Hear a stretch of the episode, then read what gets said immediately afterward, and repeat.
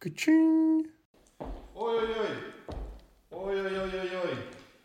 Привет, ребята! Это подкаст Сережа и микрофон. Ой, не туда. Ого! Привет, здорово, чуваки. Бинго-бонго и джимба-джамба. Это я, Сережа, и подкаст Сережа и микрофон. Видите, как э, я начал? Что-то со мной не так, а у вас все нормально? Нет там навязчивых состояний? Мании, депрессии? М? Но если нет, я вас поздравляю, но в конце этого выпуска обязательно будет. Потому что, наконец-то, сюда пришел э, долгожданный э, мною психиатр и психотерапевт. Зовут его Михаил Александрович Титюшкин. Он мой коллега, он тоже ютубер. А, недавно стал. Вот, э, собственно, там мы его и заметили. А, потрясающий, интересный собеседник. Наконец-то мы что-то поймем. Мы беседовали почти три часа. Как только мы сказали «стоп, снято», я подбежал к Кире. Ира, привет. Привет, привет. Я говорю, да я же не спросил об этом, а об этом не спросил. Вот я дурень, не об этом я не спросил.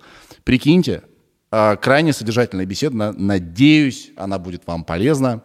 Давайте я вам расскажу про Михаила, кто он такой. Врач-психиатр, психиатр-нарколог, психотерапевт, а в медицине уже 30 лет, в психиатрии 20 лет, богатый опыт работы в государственных, частных и ведомственных медицинских научных и образовательных учреждениях. Что-то странное как-то я дышу. Волнуюсь, видимо. А автор на ряда научных публикаций и монографий «Как избавиться от алкогольной, никотиновой, нарко- и игровой зависимости». Про зависимости будем очень много говорить. Короче, ребята, а, подкаст Сережа и микрофон во всей красе. Польза. Польза для жизни, польза для меня. Я многое понял многое понял. А, Ира, а ты можешь продиктовать название этого лекарства? Вот что я сп- забыл спросить в, а, в ноуте. Ну так дойди, дойди до него. А, я многое понял, вернее, многое спросил, а вот что я забыл спросить, что мне такое принимать для головы, для своей, чтобы она лучше соображала. Вот вы, наверное, почувствуете в процессе беседы, что я иногда хочу сказать слово, но не говорю его. Это потому, что у меня возрастная деменция, я его забыл. И вот что мне порекомендовал э, Михаил. Нанотропил Нова пить три раза в день. Три раза в день, э, не больше месяца. Э, пить внимательно очень, за собой наблюдать, да. Э, последний прием э, таблетки не позже трех часов дня, иначе я не смогу заснуть. По идее, должна как-то получше работать голова, чуть-чуть должен я стать по возбудимее. Но в любом случае, то, что сейчас вам сказал, вы лучше, лучше у врача какого-нибудь, хорошо, заверьте. Потому что я здоровый, большой, 100 килограмм. Может быть, мне такая порция и нормальная, а может, вам совершенно ненормально. Вот, это так, то, о чем, одно из чего я забыл, э, что я забыл, э, значит, озвучить, но что очень полезно. Короче, погнали! Господи, ужасное начало. Какой отстой. Беседа будет лучше. Летит огромное спасибо, низкий поклон э, и респект компании Вейрей за то, что этот подкаст существует на этом белом свете. Все, погнали. Даня, давай заставку.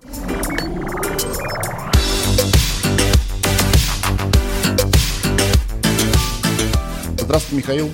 Добрый день. Как дела? Замечательно. Я Сережа. Очень приятно. Смотрите, я вас сразу предупрежу. А, вы мой коллега, вы тоже блогер. Да помимо того, что вы э, врач-психиатр, психиатр-нарколог, психотерапевт, председатель Медзин, это, это, это еще актуальная информация? Да, да, это актуальная. Да, а что это такое Медзин? А, ЕФ. А, это, это юридическое лицо в Германии. А, что-то по аналогии с нашим товариществом. То если... есть бизнесмен еще? Ну, это очень громко сказано. Это на случай международных конференций, чтобы можно было как-то представляться. Не я, да. Михаил Александрович Великий, а именно вот председатель да. этого товарищества. А, так вот, я э, понимаю, что вот у вас на канале, ребята, обязательно подпишитесь. А, меднаука.нет Совершенно называется верно. канал. Там вы более профессиональным языком, более серьезными терминами да, оперируете. А, я вас сегодня буду атаковать и сразу предупреждаю зануд и умников, которые нас будут смотреть, что я с точки зрения профана буду вас спрашивать, э, в какой-то вот какой-то базовый уровень, да. А, вот. Еще я идиот и буду валять дурака. Пожалуйста, не обращайте внимания на это. Ну, я психиатр, так что вряд ли вы меня сможете этим удивить. Ну да, то есть ваш типичный, типичный пациент ваш. А, что такое меднаука.нет? Пару. А, Меднаука.нет, ну, помимо того, что это название моего канала и сайта, то это, это проект, который я начинал еще работая в структуре Департамента здравоохранения города Москвы. Я надеялся, что удастся к этому подключить и а, Совет молодых ученых и специалистов Департамента здравоохранения города Москвы. Есть такое а- образование, скажем так, да. А, В плане того, чтобы а, обеспечить вот ту самую, по сути дела, санитарно-просветительскую деятельность, которой я и занимаюсь. это бесплатные консультации. Э, Нет, не совсем. Консультации бесплатные – это не очень хорошая идея. Это доведение с актуальной медицинской информации, скажем так. Все-таки для того, чтобы консультировать, нужно определенное время, нужны существенные ресурсы, нужен определенный протокол. И у меня была такая Такая тема тоже. В середине 90-х у меня была горячая телефонная линия, в аптеках была размещена информация, но это не слишком хорошо работает. Почему важно вот такой работой просветительской заниматься, по-вашему? Вот что вы начинали с телефонных линий, сейчас у вас э, свой канал на YouTube. Почему вас это так влечет? А это чрезвычайно актуальная тема, и, собственно, вот э, проект меднаука.нет в его структуре, или название, кстати, вот этого юридического лица в Германии, «Медицина 4.0», э, если интересно, могу коротко сказать. А, Я э, признаюсь, что украл саму эту концепцию у немцев, а, Правда, там речь шла о промышленности 4.0.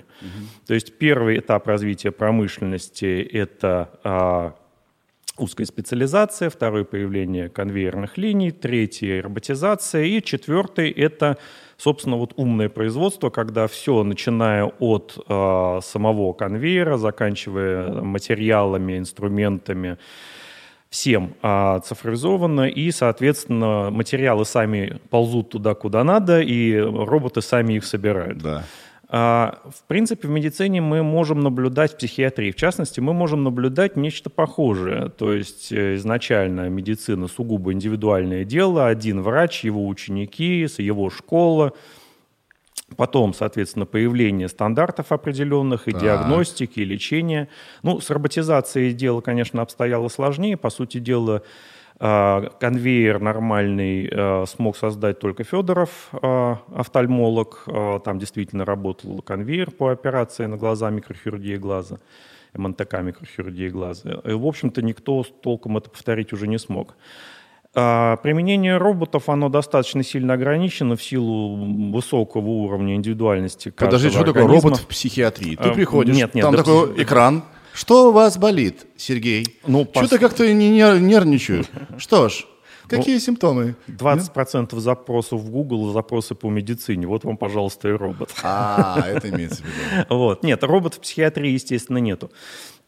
Э, Робот вообще в медицине. Э, Есть сейчас такие технологии, но они тоже достаточно ограничены и весьма затратны. А вот четвертый уровень, да, медицина 4.0, собственно, да, цифровизация всех, абсолютно всех уровней. В данном случае информирование самого пациента. То Не есть- лично глаза Да, в глаза, да, а да, с помощью... то есть, э, когда э, пациенту для того, чтобы получить информацию о своем психическом здоровье, надо прийти на прием к психиатру, это просто катастрофа должна произойти. То есть это чрезвычайно тяжело, даже если человек продвинутый, образованный, э, не подверженный каким-то предрассудкам, не опасается карательной психиатрии и так далее и тому подобное. Даже в этом случае сказать, что да, у меня что-то не так с психикой, мне надо идти к психиатру. Не на бытовом уровне сказать, что а, вот я идиот, там я буду, а именно прийти к психиатру и сказать, что вот я пришел сдаваться.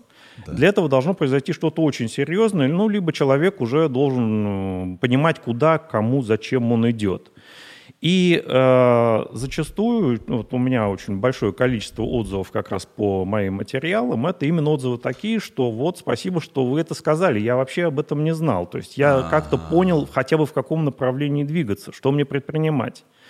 И когда э, пациент э, да, то есть, ну, собственно, цель э, медицинского вмешательства, знает, что нужно делать, как нужно делать, куда надо идти, ни, ни, ни, ни в коем случае не сам все это делает, само собой, но, по крайней мере, представляет направление своего движения, маршрутизацию, как сейчас говорят, то э, эффективность гораздо выше. То есть он приходит к врачу не через 5 лет, не через 10, не А через скорее, 15 да? лет. Да, он приходит на ранних этапах, когда его гораздо легче вылечить, полностью вылечить. Потому что когда я начинал свою практику в конце прошлого века, представьте себе, сколько мне лет, вот, а, у меня были пациенты, которые впервые попали в поле зрения психиатра, имея посттравматическое стрессовое расстройство через 50 лет после него через полвека.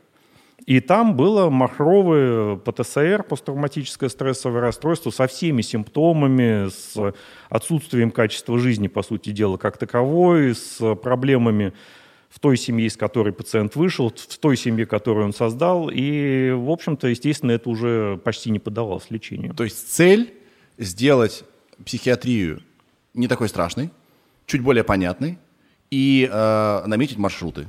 Да, да, можно вполне так Прикольно, сформулировать. прикольно. Надеюсь, мы кому-нибудь сегодня поможем, они подпишутся на вас, может, что-то услышат. Да, безусловно. Давайте начнем вот с чего. Э, наконец-то, как я мечтал это спросить, э, психолог, психиатр, психотерапевт. Это, это, это три разных стиля кунг-фу?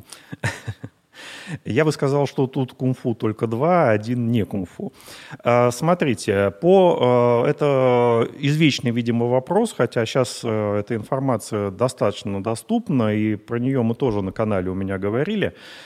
Я сам говорил, и другие авторы тоже поднимали эту тему. А Глобально как? А, Психотерапевт, психиатр, да, это врач, то есть это медицинское, высшее медицинское образование. Весь курс 6 лет, потом ординатура, потом там еще, допустим, дополнительная специализация. Так просто психотерапевтом не назваться. Нет, не, И ну, уж так, так, психиатром. так, так не должно быть. Да. Так не должно быть. Сейчас скажу, как есть. Психолог – это совершенно отдельное направление. То есть это совершенно не, не обязательно медицинское образование. Есть отдельное направление психологии, клинический психолог. Вот эти факультеты есть в медицинских вузах. Но это тоже не врач. То есть психолог, клинический, даже клинический психолог не назначает лекарства, Так. не проводит лечение, он работает с клиентом. Вот у психолога клиент, у психотерапевта и психиатра пациент. А, Это разность в юридическом статусе. Но если говорить еще проще, то по идее психолог работает со здоровыми людьми, то есть у которых нет диагноза. У них есть проблемы межличностные, внутриличностные, карьерные, кон- коммуникативные, еще какие-то. да? Есть дискомфорт. Э, Ну, дискомфорт наверняка есть. Назовем это так, да? Да, да. Психологический да, дискомфорт, Да, дискомфорт. да. Но диагноза нет. Да. Если, если психолог подозревает, что у его клиента вот с этим дискомфортом есть еще и какое-то заболевание, депрессивное расстройство, тревожно-фобическое, генерализованное тревожное, ну там огромное количество диагнозов, то по-хорошему он в обязательном порядке должен отправить его либо к психиатру, либо к психотерапевту. И уже работать в паре. То есть психолог занимается налаживанием, так скажем, тонких материй э, в личности пациента, психиатр, психотерапевт занимается лечением. Подождите, психолог – это не медицинское образование? Нет, не медицинское А какое? образование. Психологическое. Психологическое. Психологическое. Я слышал, а, возможно, я неправильно понял, не хочу его подставить, но вот я понял так. Значит, от своего знакомого психотерапевта а, такую штуку, а, что психологи вообще не должны говорить с людьми. Они должны тесты проводить. Ну нет, это не знаю, почему Потому что такая псих- концепция Ну, возникла. Ну, потому что есть же психоанализ, это же не просто разговор, это какой-то некий А. принцип, этому надо учиться. Ну, психологу тоже, в общем-то, надо учиться. Четыре года бакалавриата, два года магистратуры. Точно так же, как и по другим специальностям. Нет, э, психология это очень... э, Ну, давайте мы сначала вот разделим кунг-фу, так скажем, да, а потом э, отдельно еще вернемся к психологии. Значит, э, это про психолога, да, то есть психолог работает, в принципе, со здоровым человеком, может работать и с больным, то есть у которого есть диагноз какого-то психоэмоционального расстройства, но тогда он это должен делать вместе с врачом. А, Врач-психиатр. Психиатрия – это вот самый широкий профиль того э, специалиста, который работает в ментальной сфере, как Да. сейчас говорят, да. И, соответственно, это определенный э, группа заболеваний в международной классификации болезней.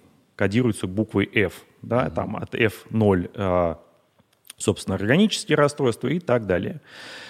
А психотерапевт – это тоже врач-психиатр, но прошедший еще дополнительную учебу по психотерапии. То есть он работает не только лекарствами, но и э, психотерапевтическими техниками. Если говорить совсем упрощенно, лечение словом. Да? Да, То да. есть вот беседа, терапевтическая беседа, различные варианты психотерапии. Да. Здесь есть э, определенный так скажем, диссонанс. А почему? Потому что если мы говорим о психиатре, да, он использует в качестве одного из важнейших диагностических инструментов, собственно, контакт с пациентом, беседу. Ну, да. по большому счету, э, инструментальные лабораторные методы диагностики существуют в психиатрии, но они достаточно ограничены. Основное все-таки это именно клиническая беседа. То есть сам по себе коммуникативный контакт с пациентом – это абсолютно обязательный компонент работы психиатра. Да. И как при этом он может не быть психотерапевтом, лично для меня является абсолютной загадкой. Потому что любая беседа с пациентом, даже если речь идет просто об вопросе э, его проблемах, как он себя чувствует, лучше, хуже, это все равно психотерапия. Да. Почему э, каким-то образом вот достаточно искусственно была выдрана психотерапия из психиатрии, мне непонятно, и на самом деле это четко отражается на самих психотерапевтах, потому что они делятся глобально на два это уже не официально, но по наблюдениям, так скажем, на два типа. Один тип психотерапевтов, которые получили эту бумажку по психотерапии, продолжают работать чисто как психиатры с э, медикаментами, ну, про психотерапию практически вообще никак не вспоминают. Да. И вторая часть, которая уходит в область психологии, забрасывает медикаментозное лечение и занимается фактически чистой психологией. То есть психотерапевт получился вот такой вот, э, ну, как бы это официально существующая специальность, но границы между психиатрией и психотерапией, они оказались очень сильно размыты и не вполне ясны. А далее, да, продолжаю То грузить. есть получается, получается, угу. а, чтобы усвоить, угу. получается, психиатр, он за то, чтобы таблеточку дать. А психотерапевт, он такой, подождите, успеем дать таблеточку, давайте услышим, что там э, у вас с отцом. А, значит, смотрите, на самом деле и то, и другое абсолютно неверно. Почему? Потому что если мы э, рассматриваем лечение пациента как э, противоборство каких-то двух школ, что нет, мы будем вас лечить словом, там, чего бы это ни стоило, Пусть это займет 10 лет, пусть там вы посидеете, у вас выпадут зубы, но мы вас вылечим словом. Да. Или наоборот, нет, мы не будем с вами говорить, давайте вот вам килограмм галоперидола, пока его не съедите, дальше мы не двинемся.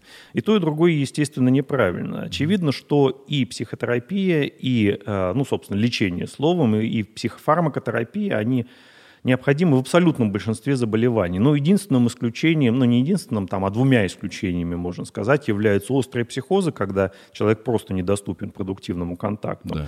либо уже тяжелые слабоумие, деменция, когда да. человек тоже недоступен контакту. Ну вот там психотерапия, естественно, проблематична. Хотя, хотя после выхода из психоза, даже если у человека шизофрения, даже если это непрерывно текущее заболевание, даже если полной ремиссии не удается достичь, психотерапия для его реабилитации и ресоциализации все равно будет нужна. Угу. Поэтому это не взаимоисключающие э, подходы, и я, они должны идти вместе. Я это усвоил, но по вашим же словам, есть две школы, которые взаимоотдаляются друг от друга. Да, к сожалению, это так. Угу. Угу. Нужен кто-то какой-то какой-то какой-то Ганди из мира психиатрии, психологии. Отчасти, отчасти, э, собственно говоря, основная масса психотерапевтических школ, таких глобальных, вот вы упомянули психоанализ, они же все пришли из психиатрии. Угу. То есть авторы практически всегда были чистыми психиатрами, и только потом уже создавали э, вот эти вот психотерапевтические направления. Вообще, если уж на то пошло, то еще Ганушкин а, Петр Борисович, великий русский психиатр, а, говорил, что изучение психиатрии должно идти поэтапно. От большой психиатрии, от психозов через пограничную к малой. То есть от максимально мощный, тяжелый, грубый поломтик в наиболее тонкой настройке. Мгм. И вот тут, я все-таки хочу про психологов тоже сказать. Вот. И вот тут как раз э, есть э, тоже еще один диссонанс. Почему? Потому что, по идее, вот как если по Ганушкину, да, сначала студент, ординатор идет в большую психиатрию, закрытое отделение, буйные шизофреники, делирианты, бред, галлюцинации, нарушение сознания. Ну, все понятно, человек не в себе, очевидно, Да. да, то есть тут проблем-то с диагностикой нет. Потом он с этим уже научился работать, знает, где назначить там аминозин, где галоперидол, где аланзапин, где капельницу ставить. А, понятно, разобрался. Идет дальше, более легкие отделения. Да, депрессии, генерализованное тревожное расстройство, ОКР. Тоже уже сложнее, уже не так однозначный диагноз. Я могу сказать, что, например, когда я учился в интернатуре, то, в общем-то, проблем с диагностикой не было. Вот именно острое отделение, тяжелые пациенты, все достаточно очевидно. Сейчас, когда я работаю, каждый третий пациент – это очень сложная комбинация диагнозов. Не то, что формально можно всегда поставить что-то типа смешанного тревожно-депрессивного расстройства, потому что и тревога, и депрессия есть ну, у каждого второго, в принципе, жителя мегаполиса, поэтому это нетрудно. Но если э, разобраться именно в структуре э, расстройства, то всегда это достаточно сложная комбинация. А, Прошел этот э, этап человек, разобрался в депрессиях, тревоге, в УКР и так полутонах. далее. Да, В да, да, полутонах. да. И вот дальше идет самая тонкая настройка, по идее. Вот дальше должен быть психолог. То есть уже совсем-совсем тонкая, когда человека нету грубых поломок, нет болезни, вот тут идет тончайшая настройка психолога. Да. А у нас получается как? У нас психолог пришел с школьной скамьи, поступил в институт, университет, 4 года отучился а, бакалавриат, и, в принципе, он уже может практиковать. Да. То есть, по сути дела, ему 21 год, 21-22. А, не в том плане, что он глупый там или не знает чего-то, он может быть гениальным совершенно человеком, он может знать абсолютно все, что только можно знать, и даже еще чуть-чуть больше. Да. Но по-любому а, именно вот этот вот жизненный опыт пресловутый, да, то есть а, он а, ну, невозможен без того, чтобы прожить какой-то определенный промежуток времени. И воспринимать его в 21 год, допустим, там 40-летний дядя, там, э, ну, как он его будет воспринимать, что вот пришел какой-то там юноша меня учить жизни. Конечно, этого не будет. Поэтому на этом этапе э, и, к сожалению, к сожалению, дальнейшее э, развитие психолога, оно полностью фактически лежит на его совести. То есть он может либо продолжать учиться, развиваться, у них огромное количество, на самом деле, всяких учеб, тренингов, э, повышений и так далее. Просто это абсолютно безразмерная специальность сама по себе, но это его, в общем-то, право. Он это может делать, а может не делать. А может просто использовать вот те штампы и шаблоны, которые он э, выучил, ну или не особо выучил в институте, и с ними и работать. К сожалению, таких тоже специалистов достаточно много, и вот они очень сильно дискредитируют само направление, потому что, к сожалению, к сожалению, да, психолог зачастую воспринимается, ну, по крайней мере, то, что я могу наблюдать, воспринимается не как специалист э, высочайшего уровня, которым он должен быть. По идее, вообще на психолога выучиться меньше, чем за 15 лет, по-моему, совершенно нереально. А, потому что опыт нужен. Потому что Да. невозможно просто прочитать много книг и понять это все. То есть это надо прожить отчасти. Да.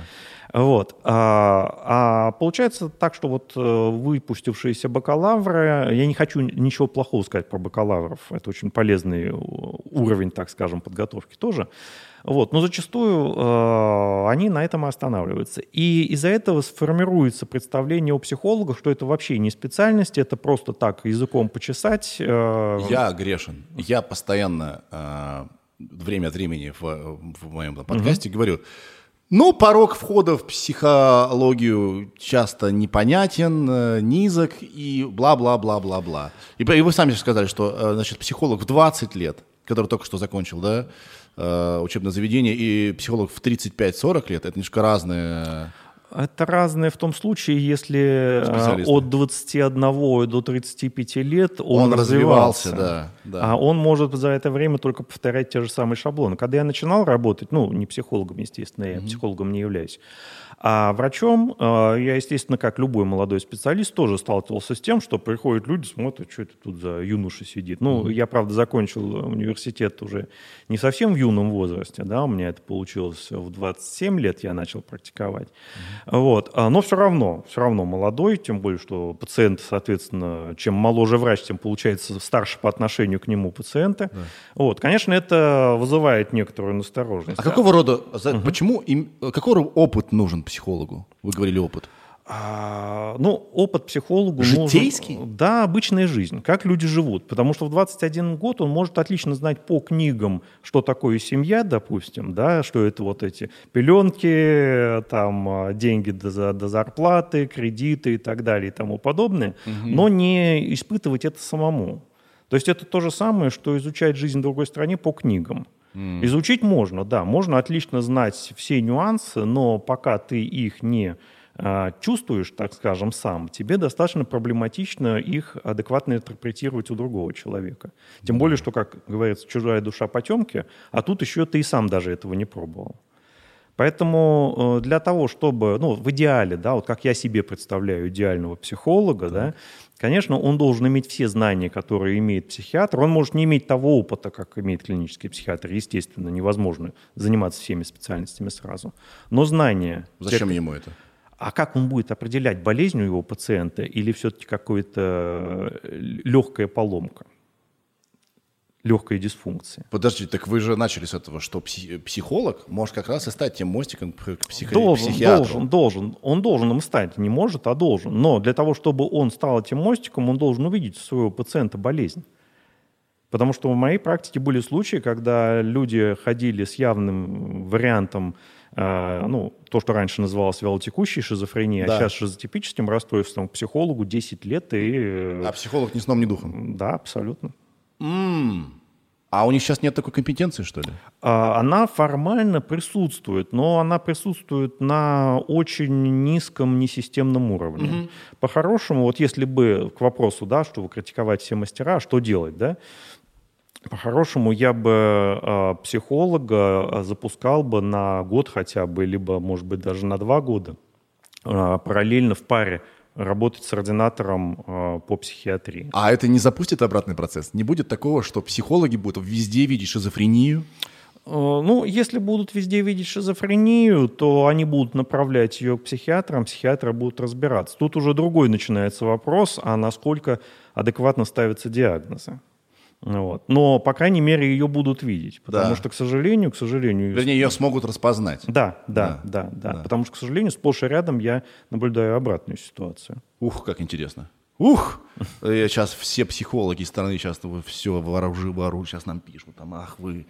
Нет, а... нет, я еще раз хочу подчеркнуть, я ни в коей мере не говорю о том, что психология это плохо, что психологи они плохие или безграмотные. Наоборот, психолог это чрезвычайно важная, чрезвычайно нужная специальность. Хороший психолог это специалист, который может решать очень большое количество вопросов абсолютно любой отрасли. То есть это и промышленность, это и наука, это и педагогика, это и семейные отношения, и туда пускать психиатра нельзя, потому что он, конечно, тоже что-то может там наделать, но вы представляете, если каждый семейный конфликт будет решаться нейролептиками или транквилизаторами. Ну, все будут ходить, э, грубо говоря, под балдой и счастливо улыбаться. Ну, вот. тоже, Звучит что, прекрасно. То, то, то, да, тоже может быть вариант, Звучит но э, я думаю, что все-таки не совсем верная тактика. Да. Нет, психологи, психо, психология и психологи – это чрезвычайно важно, нужно и актуально но а, просто есть определенные пробелы в подготовке, и они, к сожалению, системно, на мой взгляд, все-таки не решаются на да. сегодняшний день. Вот об этом я хотел бы сказать. Что такое психологически здоровый человек? И существуют ли такие? Ну вот, пожалуйста, сейчас вы уже сформулировали, да, психологически здоровый. Если мы говорим здоровый, то психически. А... Если психологически, то здоровый тут ни при чем. Психически, простите. Значит, смотрите, а, Э, вот на самом деле, да, так э, чисто формулировка, да, э, но тем не менее вот это вот не так скажем, отсутствие четкой, четкого понимания, что психология, а что психика, что психиатрия, оно присутствует даже на словах. Вот. А по поводу психического здоровья. Существует очень длинное, занудное, громоздкое определение ВОЗ. Его можно забить в браузере и легко найти. Определение психического здоровья. А, я его наизусть не помню, поэтому сейчас да, у нас проще. Ира, она да, сейчас да, найдет. да, да, да, да, это можно сделать. А, если говорить простым человеческим языком, то все довольно-таки просто. Первое. А, отсутствие явных психопатологических феноменов. Не очень просто, да? ну, то есть нету бреда, нету галлюцинации, нету чего-то такого, что вот у большинства людей присутствует. Да. Мы опускаем сейчас экстрасенсов, их существование либо несуществование. А, второе. Человеку комфортно, то есть он не испытывает каких-то болезненных, дискомфортных ощущений. Ему хорошо. Да. И третье. То, что ему хорошо, а, не мешает быть хорошо другим людям. Да, потому что я себе представил э, шизофрения, которому очень прекрасно вообще, да? Ну, это достаточно редкое Ну, явление. х- простите, ну какого Маниакального, маниакального пациента, вот у него все У прекрасно. него все замечательно, а всем остальным А не остальным очень. не очень, да. То есть комфортность для Так. самого пациента, самого человека, если Который, он здоров. он именно сам определяет, его, да? Ну, мы сами же Да, решаем, да, хорошо да, нам или да, нехорошо. да. Да. То есть хорошо самому человеку, э, это его комфортное состояние не мешает никак и не вредит окружающим людям, но Да. и у него отсутствует, это уж обязательный формальный признак, да, у него отсутствуют какие-то психопатологические феномены, феномены, да, Да. а, которые а, явно свидетельствуют о болезни. Ну, то есть бред, галлюцинации, нарушение сознания. Ну, как правило, если они есть, то первые два пункта тоже будут нарушаться. Ира, ты нашла? Да. Давай. Психическое здоровье — это состояние благополучия, в котором человек реализует свои способности, может противостоять обычным жизненным стрессам, продуктивно работать и вносить вклад в свое сообщество. Очень религиозно звучит как-то. Все, спасибо, Вот. Ира. И даже Да. э, я даже, наверное, чуть-чуть э, лучше сказал, потому что я и других людей тоже упомянул. Ну, хотя про сообщество там сказано. Да. Хорошо, хорошо. А, м, на 10 человек, есть какая-то статистика вам доступная? Э, На 10 человек, сколько людей находится вот в России на сегодняшний год, на сегодняшнее время в состоянии психического э, здоровья? А, Ну, есть, естественно, статистика, сколько в состоянии расстройства психического находится, считают от обратного. А, Смотрите, ну вот на данный конкретный момент такое, конечно, сказать очень сложно. Обычно говорится о том, сколько на протяжении жизни переносит то или иное психическое расстройство. По России отдельная статистика, ну, она, может быть, конечно, и существует, но она более чем не точная. Вообще, возможно ли такая статистика? Потому что ты сегодня себя чувствуешь прекрасно, а завтра что-то приуныл. Ну вот поэтому как раз и говорят, что не на данный конкретный момент, не вот на там, 8 октября, а вообще э, на протяжении жизни. Вот на протяжении жизни психоэмоциональные расстройства переносят от 20 до 30 процентов населения. Ну, не так и много. Э, Каждый третий. Каждый третий. Вот. Но на самом деле это тоже весьма условная статистика, потому что а, если мы а, рассматриваем а, психические расстройства, то туда же можно включать и курение, туда же можно включать злоупотребление алкоголем со вредными последствиями, туда же можно включать и депрессивную реакцию, обусловленную расстройством адаптации там, при какой-то тяжелой потере. То есть это не те люди, которые прямо, вот как говорят, кукуха поехала, да? Да. а именно все люди, которые перенесли то или иное психоэмоциональное расстройство разной продолжительности, некоторые, большинство даже. Я полагаю, обратились к специалисту, тогда можно зафиксировать. А, Нет, это вот, э- вот эти цифры, они с учетом тех, кто не обратился. Потому что если считать только тех, кто обратился, то вы сами понимаете, что такой объем а, пациентов не может переработать никакое количество психиатров абсолютно. А, более того, эти цифры постоянно растут. То есть вот 20% это было как раз в 2000 году, а в две- в 2001 году эта цифра озвучивалась, да, А, и она постепенно-постепенно имеет тенденцию к нарастанию. Слушайте, А, а, вот 2020 год, он необычный год. Вы как э, э, психиатр, скажите, стало все хуже или лучше? А, На самом деле здесь есть э, разные э, моменты. О них я, кстати, тоже делал видео у себя на канале. Я поэтому и А, спрашиваю. Вот. а, Да, я видел. Смотрите, а, Как ни странно, люди, которые уже имели психоэмоциональные расстройства, тревожные, фобические, ОКР, они в общем и целом пока что переживают 2020 год легче, чем люди, у которых этих расстройств не было. Причем это наблюдение не только персонально мои, но то же самое, по крайней мере, отметили коллеги из Турции, Штатов и из Германии. А, а почему так? А, есть несколько вариантов. Первое.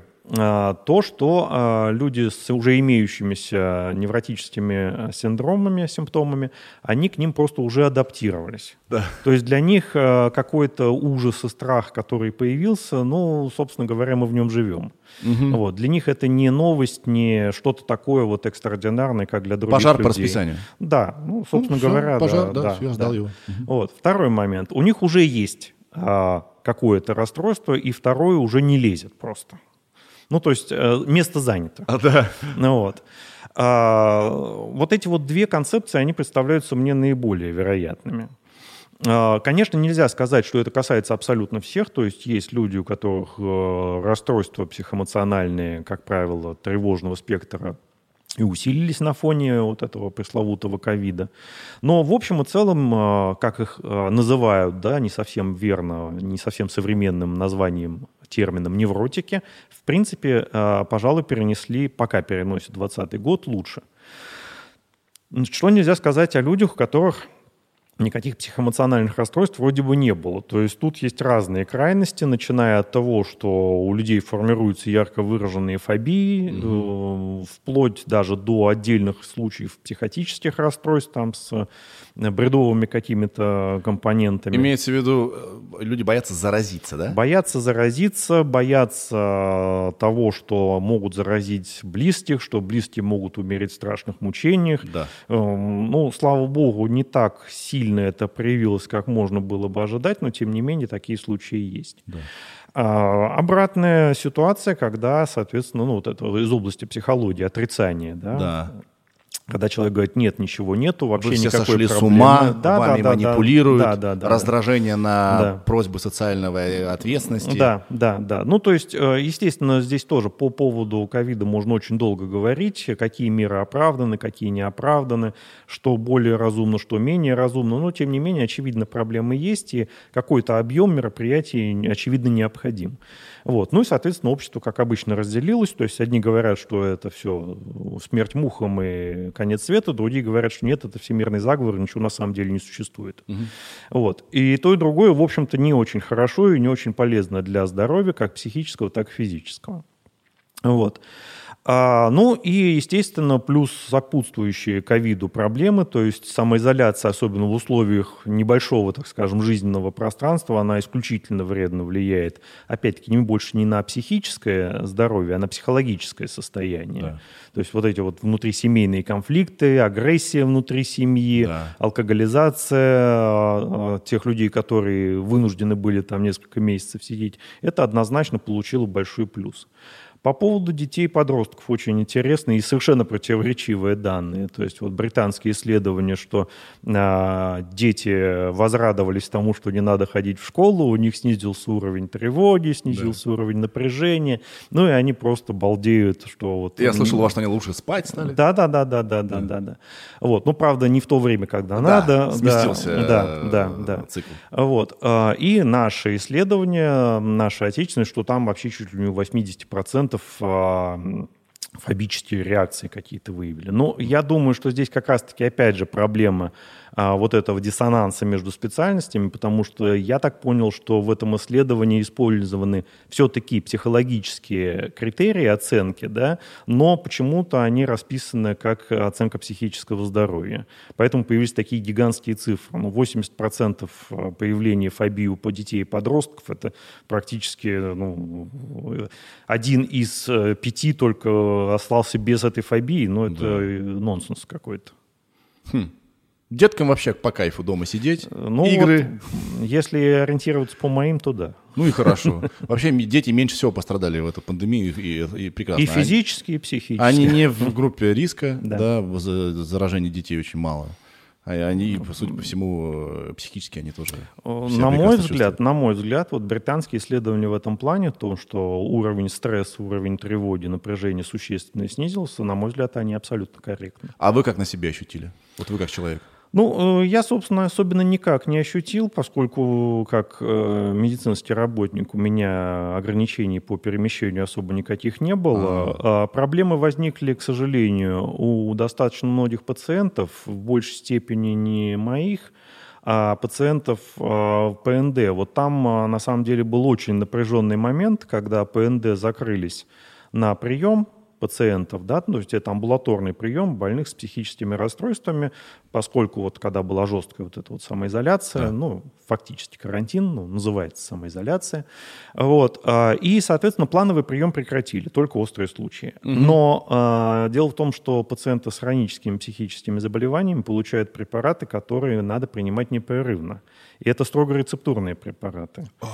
И, соответственно... Нарушился, на, нарушился на, этот цикл да, цепочки, да? Да, да, да. На какой-то промежуток, потом там в срочном порядке это все начали затыкать, эту дыру, но на какой-то момент люди остались вообще без лечения. Причем э, зачастую это люди, которые имеют крайне ограниченные финансы, то есть купить из своего кармана без рецепта, ну, даже если, понятно, мы знаем, что это возможно. Да. А, там, допустим, современный нейролептик, который стоит там 7, 8, 10 тысяч на месяц, они просто не в состоянии них пенсия такая по инвалидности. Угу. Вот. А получить бесплатный рецепт, кроме как в ПНД, нигде невозможно. То есть даже если они обратятся частным образом к психиатру, он бесплатный рецепт им выписать не сможет. Угу. Вот. И это вот э, серьезно, это вызвало серьезные проблемы, безусловно, очень сильно. Вот. Ну и вообще пациенты, которые э, ну, в большей степени попали под о, такое фобическое ожидание ужасных последствий, mm-hmm. которые боялись пойти на прием, у них тоже получились пропуски в приемах, там разрывы в схеме терапии, это тоже, конечно, ничего хорошего не дало. Да. У нас тут есть темы, которые мы хотели бы обсудить, э, где-то глубже, где-то совсем угу. бегом. Э, расстройство личности, зависимости, тревожность, панические атаки и апатия. Давайте попробуем от малого к большому пойти. Ну, смотря что из этого вы считаете малым. Вот я хотел у вас спросить. Вот апатия и тревожность, что из этого э, хуже? Наверное, апатия. А, ну, апатия, смотрите, апатия это что? Э, цитируя известную сказку, что воля, что не воля, все равно. Да? Да. То есть это не а, обязательно какой-то симптом или синдром, да? Апатия это отсутствие, в общем-то, каких-то желаний как таковых, да? Это То страшно. вот, именно, да, вот что воля, что неволя, все равно, да, вот, вот я бы такой вот термин, такую вот формулировку бы хотел повторить именно для того, чтобы было понятно, о чем речь. А, это может быть, естественно, разного уровня. То есть это может быть и совершенно физиологическая реакция, когда человек просто уже задолбался работать, когда он третью смену стоит, у него глаза угу. закрываются, он падает, ему уже все равно, что там дальше будет. Будет премия, зарплата, там просто дайте мне упасть. Так бывает, когда очень хочешь спать. Да, да. Все, да. Плевать на все вообще. Да, да. Есть да. даже рассказ у Чехова про нянечку, по-моему, которая mm-hmm. убила mm-hmm. С, э, девочку, потому что очень хотела спать. Да. да. А, а, а тревожность? Так, не, ну давайте мы про да, апатию да, все-таки да. закончим. Да? Это, соответственно, это вариант, если мы говорим про апатию физиологическую. То есть наступило переутомление, развилась монотония, человек выключился, все, мозг не работает. А, это нормально, физиологично. Если он отдохнет, поспит, то, в принципе, будет все хорошо. Апатия может быть и э, признаком невроза, да, той же самой э, неврастении, гипостенической фазы. Ну, не будем перегружать терминами. То есть это может быть э, в таком формате, что она не проходит. То есть угу. человек отдохнул, сходил, там, погулял по лесу, не, там, не бухал целый день, конечно, на выходные, а именно правильно провел с пользой для здоровья. Но все равно, все равно вот это апатия, все равно ничего не надо, все равно вот просто меня положите куда-нибудь или поставьте там, я буду стоять, не трогайте меня в ресторане. Да. То есть это может быть и признаком невротического расстройства. Не психоза, не психотического расстройства, но уже существенной дисфункции нервной системы, дисфункции психики. Угу. И может быть самый тяжелый вариант – когда мы говорим, а, ну, чаще не просто об апатии, а о апатикоабулическом синдроме. То есть, когда помимо того, что мне ничего не надо, что воля, что не воля, все равно, у человека нету и какой бы то ни было а, волевой компонент, он не может ничего реализовать. То есть, если ему все равно, но он знает, что надо, он это делает как мы многие работаем. Вот. А, а если у него апатикоабулический синдром, то он, э, ему не надо, в принципе, ничего. Э, он знает, что надо делать, он даже может это декларировать, что вот мне надо устроиться на работу, мне надо там, да. там э, резюме разместить, но вот дальше декларации он ничего сделать не может. Не то, что вот он ленится, вот так вот ленивый, сибарит там лежит на диване и ничего не хочет. А он просто не может, он реально не может ничего делать. Вот апатико-абулический синдром, он может встречаться и при шизофрении, то есть уже при психозе. Oh. Поэтому э, я и спросил, что вы считаете из этого тяжелым, да, потому что апатия может быть как нормальной физиологической реакции у здорового абсолютно человека. В конце дня, может да, быть. Да, да, да, да. Как неврозом, то есть уже дисфункцией такой, которая, в принципе, вполне восполнима и выправима, может быть, даже и без медикаментов и может быть свидетельством тяжелой поломки, как при шизофрении. Mm-hmm. И я так полагаю, что у всего, что я тут вот сейчас вот э, назову, есть некоторые градации. Естественно. Ну хорошо, тревожность. Тревожность. Ну, Звучит, знаете, слово такое, типа, ну как-то что-то не по себе. Да. Вроде... А, ну, с тревожностью, вот, пожалуй, из всего этого, если говорить, да, о том, что тяжелее, с тревожностью, пожалуй, проще всего, потому что тревога сама по себе, что такое тревога? Тревога – ожидание неблагоприятных последствий для индивидуума. Угу. Причем, как правило, не, не конкретное, да? То есть страх — это если я боюсь вот эту конкретную собаку, которая здесь сидит. Мне а надо тут незнание пройти, рулит, да? Да, да, да, которую мне надо пройти, она меня может укусить. Вот я боюсь конкретную собаку, это страх. Да. А тревога — это то, что за тем углом может сидеть собака. Или может сидеть что-то. Но там что-то, наверное, да, есть. Да, да, да. То есть не конкретное. А, тревога тоже, в принципе, может быть и как обычные физиологические реакции, допустим, там, ну, сейчас уже менее актуально, а раньше там человек посмотрел фильм ужасов вечером, пошел домой, и вот ему в кустах там мерещатся какие-то маньяки, там, упыри и так далее, да. Ну, в принципе, да, тревога, страх. Я, кстати, замечал, как легко убедить себя. Я некоторое время да. жил за городом, в доме, в большом, а, этим летом. Как легко убедить себя, в том, что ну вот в этой темноте сейчас выйдет э, хрень какая-нибудь. Как легко себя в этом убедить. И э, также не особо мне было, требовалось усилий, чтобы понять, я сейчас себе это придумал, но это бред сраный. Ну кто, кто оттуда выйдет-то вообще? Да, то есть, э, значит, тревожность может быть э, физиологическая. Физиологическая, mm-hmm. у здорового нормального человека, ну, вследствие стечения каких-то внешних обстоятельств там, или просто его настроения на данный текущий момент. Да. Это раз. А, конечно, а, с такой тревожностью никто за помощью не обращается, и, как вы совершенно верно сказали, в принципе, самому легко с ней справиться, когда ну, просто проанализировать ситуацию, да. там, насколько действительно существует эта угроза или нет.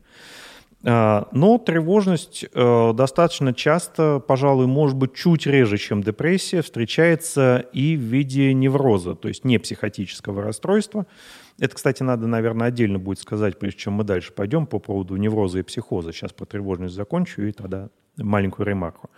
Вот. А тревожность а, встречается в виде пресловутого генерализованного тревожного расстройства, то есть человек тревожится всегда, все время, круглые сутки, 24, 7, 365. Да? И он не может сказать точно почему. А, он Или либо, может? Он либо вообще не может сказать почему, либо это что-то, ну, что явно, в общем-то, не является проблемой. То есть он, как правило, э, интеллектом понимает, что это не является катастрофой, что тут нет чего-то такого, да, запредельного, но, как говорят, загоняется, да, на эту тему, да. и, соответственно, вот он постоянно находится в этом состоянии тревоги. Ну и разные варианты, да, там может быть смешанное тревожно-депрессивное расстройство, может быть как э, такой а, разовый разряд этой тревоги, паническая атака, угу. да, то есть это такой адреналовый выброс мощный такой. Вот. Но суть одна и та же, то есть напряжение, ожидание чего-то неблагоприятного. Угу. Само по себе, может быть, оно было бы и ничего, но помимо того, что это очень некомфортно само по себе, да, а, это влияет, в общем-то, и на физическое здоровье. И, соответственно, когда человек постоянно напряжен, ну, мы имеем классические реакции, да, бей, беги. То есть надо напрячь мышцы, надо Да. накачать туда кровь, кислород. Да. Э, Откуда его взять? От желудочно-кишечного тракта в первую очередь, естественно. Надо держать постоянные мощности, так скажем, нашего вычислительного центра, готовые к быстрой реакции, соответственно, ну, либо убегать, либо нападать, Да. либо замирать. Вот. Э, Мало того, что повышается давление, повышается пульс, учащается дыхание, то есть изнашивается потихонечку система, может быть и артериальная гипертензия развиваться потихонечку на этом фоне. Вот. Но и э, что э, очень часто вот с апатией перекликается, э, ресурсы. То есть человек при генерализованной тревоге постоянно тратит существенную часть своих ресурсов на поддержание вот этого неадекватного напряжения. И он очень устал. Он очень устает, естественно. да, То есть да. одно дело, когда это разовая реакция, мы увидели там бегущую стаю собак, подумали, что она вполне может нам что-нибудь откусить, и мы, соответственно, так хопа напряглись сразу, потом посмотрели, они пробежали в сторону, слава тебе, Господи. Да, пришли Вот. Либо, наоборот, увидим, что они бегут на нас, мы дали спринт там на сколько-то метров, залезли на забор на дерево, и все, показываем им кутиш, говорит, нет, не возьмешь нас. Да.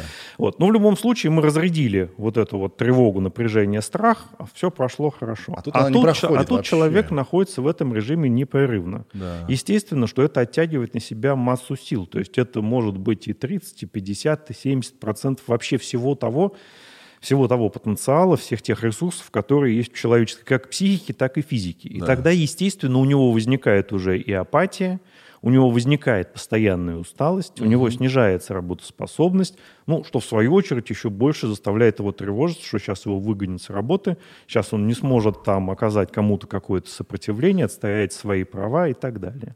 Тогда у меня к вам вопрос.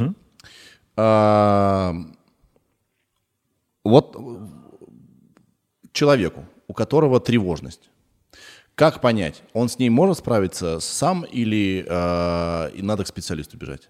То есть я так понимаю, что не по каждому поводу нужно идти к специалисту, или на всякий случай нужно идти. Ну, Ну, э, понимаете мой скорее вопрос, да? Да, То есть да, скорее как понять, всего- что, что тебе вот надо к врачу? Ну, скорее всего, если человек по каждому поводу идет к специалисту, то ему к специалисту все-таки надо. да. Это первое, да. Да. Вот. А, но на самом деле существует достаточное количество шкал оценки тревожности, вот те самые тесты, про которые вы говорили в начале про психологов, и оценить уровень тревожности можно. Если она носит уже субклинический либо клинический характер, Сразу себя прорекламирую, у меня на сайте тоже есть шкала самодиагностики. Вот, а, а, то, в общем-то, лучше обратиться а, к специалисту и, соответственно, уже решать, что нужно делать. А, плюс, большой плюс в том, что тревожность все-таки из всех психопатологических феноменов, она лечится, пожалуй, лучше всего.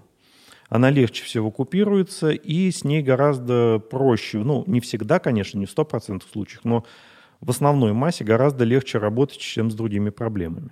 А, а, психотерапевту или психиатру? На самом деле с тревогой может работать и психиатр, и психотерапевт, и даже психолог. Да. Даже я не хотел даже да, без, без даже психолог тоже может работать. А, м, какая разница? А, Если мы говорим о том, что у человека тревога, а, что человек в первую очередь хочет? Хочет, чтобы ее не стало. Конечно. То есть ему надо купировать этот симптом, чтобы вот у него не было тревоги, не было этого напряжения.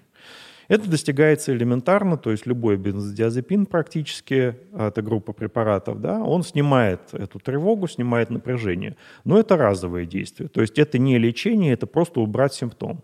Но это уже очень хорошо. Симптом сняли, соответственно, можно что-то дальше делать. Да? То есть у него высвобождаются уже какие-то силы, какие-то ресурсы. И э, тут как раз-таки уже на первых же этапах можно подключать и психотерапию, либо работу с психологом, ну лучше с клиническим психологом, конечно. То есть человеку уже не так паршиво, Да, не так да, тревожно, да, и он уже да. может спокойно поговорить о том, что с ним да, происходит. да, поговорить, поделать какие-то упражнения, дыхательные, там, соматоориентированные психотерапия, там, просто погулять по свежему воздуху, в конце концов. То есть он уже что-то может делать. да. Вот. А, ну, не всегда, конечно, так все легко и просто. Иногда требуется более системная перестройка, соответственно, там подключаются антидепрессанты, то есть более длительный процесс, но все равно это решаемо. Вот. А, но, но, еще раз подчеркну, в некоторых случаях э, с тревожностью, с тревогой можно работать даже вообще без медикаментов. Но есть, конечно, и нюанс, да, то есть можно работать без медикаментов, но это практически наверняка будет существенно дольше. Да, я понял вас. Вы, кстати, об этом уже говорили, что есть Путь подлиннее? Да, Есть да, покороче. да. Хорошо, а э, есть какой-то универсальный совет или набор советов тем людям, которые чувствуют тревожность, испытывают ее? Как ее взять под контроль самому? И если они этого не могут, то, соответственно, нужно, нужно идти к специалисту, наверное. Достаточно сложно давать универсальные советы, потому Понимаю. что тревожность, естественно, тоже может быть совершенно разной по природе. Одно дело, когда человек подвергся нападению, и теперь он э, в тревоге ожидает повторения. Да? Другое дело, когда тревога не имеет никаких оснований. И третий там, вариант, когда основания в принципе есть какие-то, но на них человек не может влиять. А, Я бы, наверное, давал бы не... э, Ну, я могу дать рекомендации, как можно пытаться с этим справиться самому. Опять-таки, естественно, в порядке самой рекламы, да. СМИ, а что да, вы здесь, да, э, да, в том да, числе и да. для этого, почему На нет? сайте mednauka.net раздел «Медицина 4.0» программа самопомощи а, и аналогичный а, плейлист на канале Меднаука, тоже называется «Медицина 4.0». Вот там разобрана программа пошаговая, автономная для самостоятельного использования без визита к специалисту, что можно попробовать, попытаться сделать самостоятельно. А, Если, пройдя эту программу, а, вообще ничего не получается, но она рассчитана для освоения на месяц, если получается что-то за это время, то можно пытаться двигаться дальше самостоятельно. Если за это время ничего не получается, то уже, очевидно, надо идти к специалисту. Ну, хотя бы какая-то заманушечка. Ну, это какого рода действие? А, Что это? Ну, начнем с самого простого. Дыхательные упражнения. Как они помогают? Как они помогают? Очень просто. Э, Дыхание – это наша основная, так скажем, физиологическая функция. То есть без еды мы можем прожить месяц, без воды мы можем прожить неделю, без воздуха мы можем прожить 5 минут.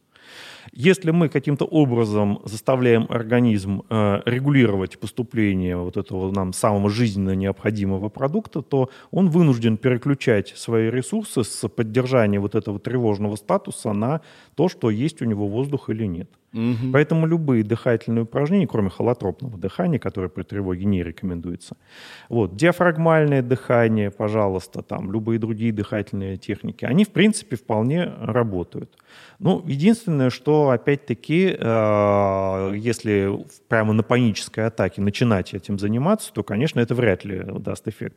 Но, опять же, если паническая атака уже началась, то даже здесь можно, вот часто в западных фильмах мы видим, использовать метод с бумажным пакетом, то есть человек дышит в бумажный пакет, это позволяет уменьшить количество кислорода, потому что при панической атаке дыхание глубокое, частое, гипероксигенация, то есть слишком много кислорода в крови, это еще больше усиливает панику.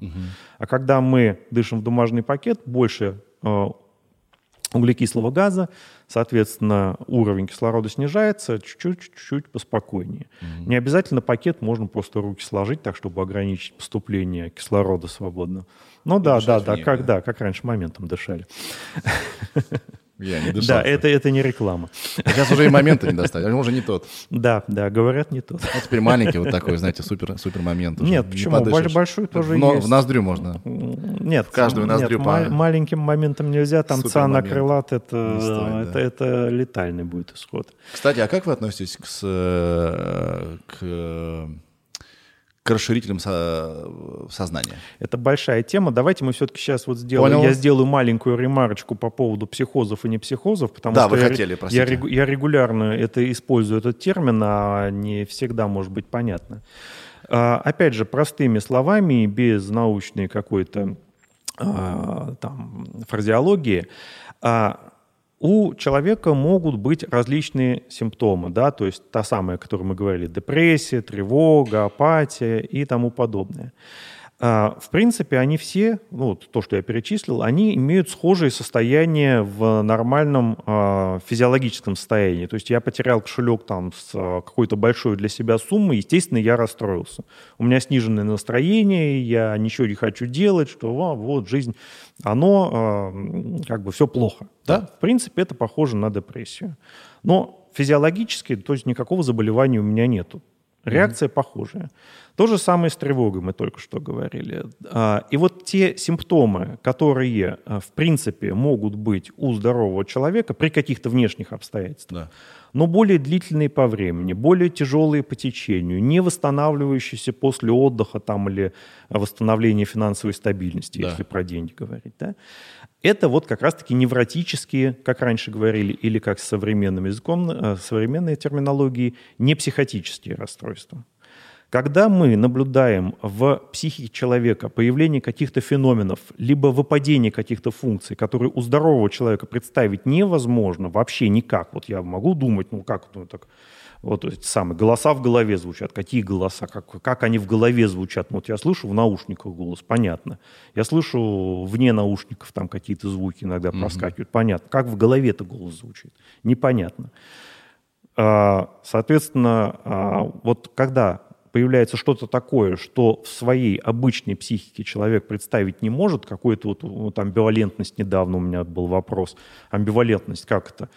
Противоположно направленные желания, влечения, мысли. Ну как, ну люблю и ненавижу противоположное. Но дело в том, что при а, люблю и ненавижу это все-таки отдельные процесса, да, то есть как бы я и люблю, но вот за какой-то конкретный поступок ненавижу, да, а, и вот они как бы, да, они присутствуют вместе, они борются, но они отдельно друг от друга существуют. А при амбивалентности это одновременно. У здорового человека так быть не может. То есть угу. не может одно и то же вызывать отвращение и восторг. Да? А, очень сложно объяснить словами именно потому, что нету примеров у в здоровой психики, которые бы этому соответствовали. Вот когда вот сейчас мы... пытаюсь придумать, у меня пустота. Да, да, это сложно. Да. Вот, а, поэтому, кстати говоря, само определение, а, которое в учебниках дается, оно и студентам, в общем-то, мало о чем говорит, и, как правило, люди читают, ну и не понимают, что такое. А потом читают амбивалентность, ну да, у меня вроде есть амбивалентность, ну, при шизофрении. Да. Кошмар, какой у меня шизофрения. Хотя, как правило, когда люди сами у себя эту амбивалентность определяют, у них никакой амбивалентности на самом деле нет. И это именно э, невозможность понять, представить этого, это явление у себя. То есть если какой-то психопатологический феномен появляется, который в принципе невозможно как-то интегрировать свою здоровую психику, ну, если мы сами здоровы, конечно, то это психоз. Либо наоборот, если какая-то функция очевидно необходимая, без которой мы себя не представляем, напрочь выпадает. Вот пропала память, да, ну как это пропала память? Я вообще ничего не помню. Ну, в принципе, это можно понять, но э, у нас может быть хуже память, лучше память, там, лучше зрительная, лучше там аудио, да, восприятие, еще что-то. Но, ну, чтобы совсем не было. Да, но чтобы совсем не было, нет. Да. Вот, соответственно, то, что абсолютно не укладывается в нашу психику, мы не можем найти схожего примера в своей жизни, это, скорее всего, что-то психотическое. Да. И мы говорим о психозе. Если это, в принципе, мы можем представить как-то у себя, ну, плюс-минус, не так долго, не так сильно, не так тяжело, то, скорее всего, это не психотическое, ну, или невротическое, как раньше называлось. Угу. Так, вот такая вот ремарка. Все, все, мы уяснили. Угу. Так, э, что насчет расширителей сознания? Клей, грибы? А, значит, ну, по поводу того, что именно при этом расширяется, вопрос весьма и весьма спорный. А, то есть, да, микродозинг ЛСД, а, различные варианты грибов, вообще различные психоделики в разные времена с разным успехом пытались использовать, применять, что-то вроде получалось, что-то не получалось, но Основная проблема в том, что то, что хоть как-то, хоть где-то получалось в эксперименте, оно, как правило, было ну, почти невозможно для повторения в системе. А, дело в том, что проблема психоделиков вообще всех, а, ну, я не слышал, правда, чтобы моментом кто-то сознание расширял, а вот, а проблема психоделиков заключается в том, что их действие крайне непредсказуемо. То есть... Э, оно индивидуально. Оно, оно мало того, что оно индивидуально, оно у одного человека, у одного индивидуума, оно непредсказуемо. То есть в один раз это может быть замечательное там, расширение сознания, а в другой раз такой бэт-трип, что не приведи Господи. Да. Вот. И э, такая вот э, практически непредсказуемость, она, конечно, крайне затрудняет в принципе какие бы то ни было исследования на эту тему. То есть тут фактически каждый исследователь описывает свой конкретный личный опыт, опыт и описывает, естественно, он его в том случае, если он его может описать. Угу. Потому что если после этого он с шизофреноподобным психозом попал в клинику и вышел оттуда в состоянии овоща, то, естественно, никаких описаний мы уже не получаем. Да. А, к сожалению, такие случаи бывают, и они не редки. Причем Вы имеете в виду, что человек расширил сознание настолько, что... Ну, я не знаю, как это считать. Расширил, сузил. Сузил. Расширил настолько, что он сузилось. Да, то есть тут э, вопрос терминологии, да, и смотря с какой точки зрения смотреть. Вот. Поэтому, э, если речь идет о индивидуальных пробах, да, то есть человек вот экспериментирует со своим здоровьем, со своей психикой, он считает, что вот ему это необходимо, у меня есть такие пациенты, которые да, вот, вот только это вот мне вот, нужно. Ну, в принципе, каждый человек волен поступать с собой как хочет. Э, надо учитывать эти риски, надо понимать, что, в общем-то, абсолютно никаких гарантий тут э, быть не может. То есть это опасная вещь скорее, чем это в любом случае опасная вещь. Угу. В некоторых ситуациях, если, допустим, э, опять же могу привести пример, у меня есть пациент, у которого не работает вообще никакие психотропы, то есть э, у него тяжелейшее психоэмоциональное состояние, там глубокая депрессия, ну, в принципе, уже электросудорожная терапия была, все, что только можно вот испробовать из официального репертуара средств, уже все было испробовано неоднократно, и результатов не было а ему помогает амфетамин. А, естественно, это незаконно. Угу. Естественно, я это не могу ни назначать, ни одобрять как врач. Да? Но а, сказать, нет, продолжай получать электросудорожную терапию, продолжай пробовать еще 10 нейролептиков и 40 антидепрессантов, да, они тебе не помогут с вероятностью 90%, но продолжай, вот, а это нет, не смей. Э, с точки зрения чистой гуманности это не совсем а, корректно. Но это случай, когда, в общем-то, испробовано абсолютно все, что возможно. С учетом того, что он уже пробовал лечиться и в Германии, и в Израиле, и в Корее, в общем-то, это тоже не дало никаких результатов. И вот, э, собственно, вот амфетамин, да, вот он решает его проблемы. Ни в коем случае прошу не расценивать мои слова как рекламу амфетамина, конечно. Да. Мне кажется, вот особо, особенно читая то, что мы тут приготовили, сколько есть э, типов расстройства э, личности, фобии и прочее, прочее, мозг крайне хрупкая вещь. И не мозг даже, а наша психика. Она крайне хрупка. Так ли это? Или она все-таки или это все-таки э, крепкая вещь? Одно другому не мешает на самом деле, как то не парадоксально. А наша психика является наиболее свежим продуктом из всего нашего организма. Угу. То есть как а, млекопитающие мы появились существенно раньше, чем появилась наша психика, поэтому все остальное настроено, налажено на протяжении гораздо большего промежутка времени. Кстати, по поводу ваших слов. Вы знаете теорию, да, что э, речь, возможно, появилась из-за того, что вот наши предки, да, человекоподобные обезьяны, они попробовали грибы. Ну, очень сильно сомневаюсь, честно говоря, в том, что наша речь появилась вследствие а, проб грибов, да, потому что тогда бы, наверное, она так и дальше и развивалась. Ну, мы эволюционировали благодаря им, но это просто теория. Мне но кажется, это, это... это очень сложно доказуемая теория, то есть это такое же предположение, как э, любое другое. Я не думаю, что это можно как-то чем-то подтвердить. Вот. А, ну, если хочется, можно его рассматривать, почему бы нет, но при выдвижении какой-то гипотезы необходимо а, прилагать ей какую-то доказательную Ой, Скорее всего, она есть, просто я же вам говорю, что я да. тупой. Но да. вот поскольку мы ей не располагаем, мы, соответственно, для более утонченного, уточненного дискуса необходим набор а, аргументов, то, соответственно, Согласен. Как, как гипотезу можем принять, почему нет. А, но как а, доказательную версию, в общем-то, пока еще, наверное, не можем. Вот. А, значит... А, психика – самый свежий угу, продукт. Угу. Психика, да, психика – самый свежий продукт в нашем организме. Соответственно, да, с одной стороны, она в большей степени, чем а, другие органы и системы может быть подвержена каким-то поломкам. С другой стороны, поскольку она и самый продвинутый продукт, так скажем, да, то есть ну, самый новый, самая новая версия, самая новая прошивка и, соответственно, самые большие ресурсы. Она же может быть и самым пластичным а, в нашем организме. И как а, пример, ну как пример, как подтверждение, можно провести, провести аналоги, э, аналог, не аналогии, пример, да, а, как э, психика человека, чисто психическое состояние может влиять на физическую компоненту, которая, казалось бы, гораздо старше, гораздо более основательно отработана, подогнана, на протяжении там, десятков миллионов лет создавалась, развивалась, укреплялась, подвергалась эволюции и так далее.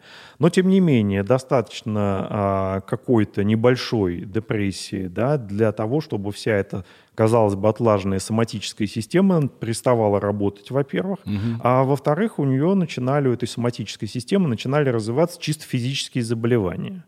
То есть классическая триада, физическая триада депрессии – это артериальная гипертензия, угу. медриаз и запора. А, ну, это так, это достаточно старая триада, она, на мой взгляд, вот запоры и медриаз уже не так актуальны, гипертензия, да, сохраняется. А, если мы говорим про ту же депрессию, вероятность острой коронарной смерти у кардиологических больных выше в 30 раз по сравнению у больных с депрессией и с кардиологической патологией, угу. чем у пациентов, у которых только кардиологическая патология без депрессии.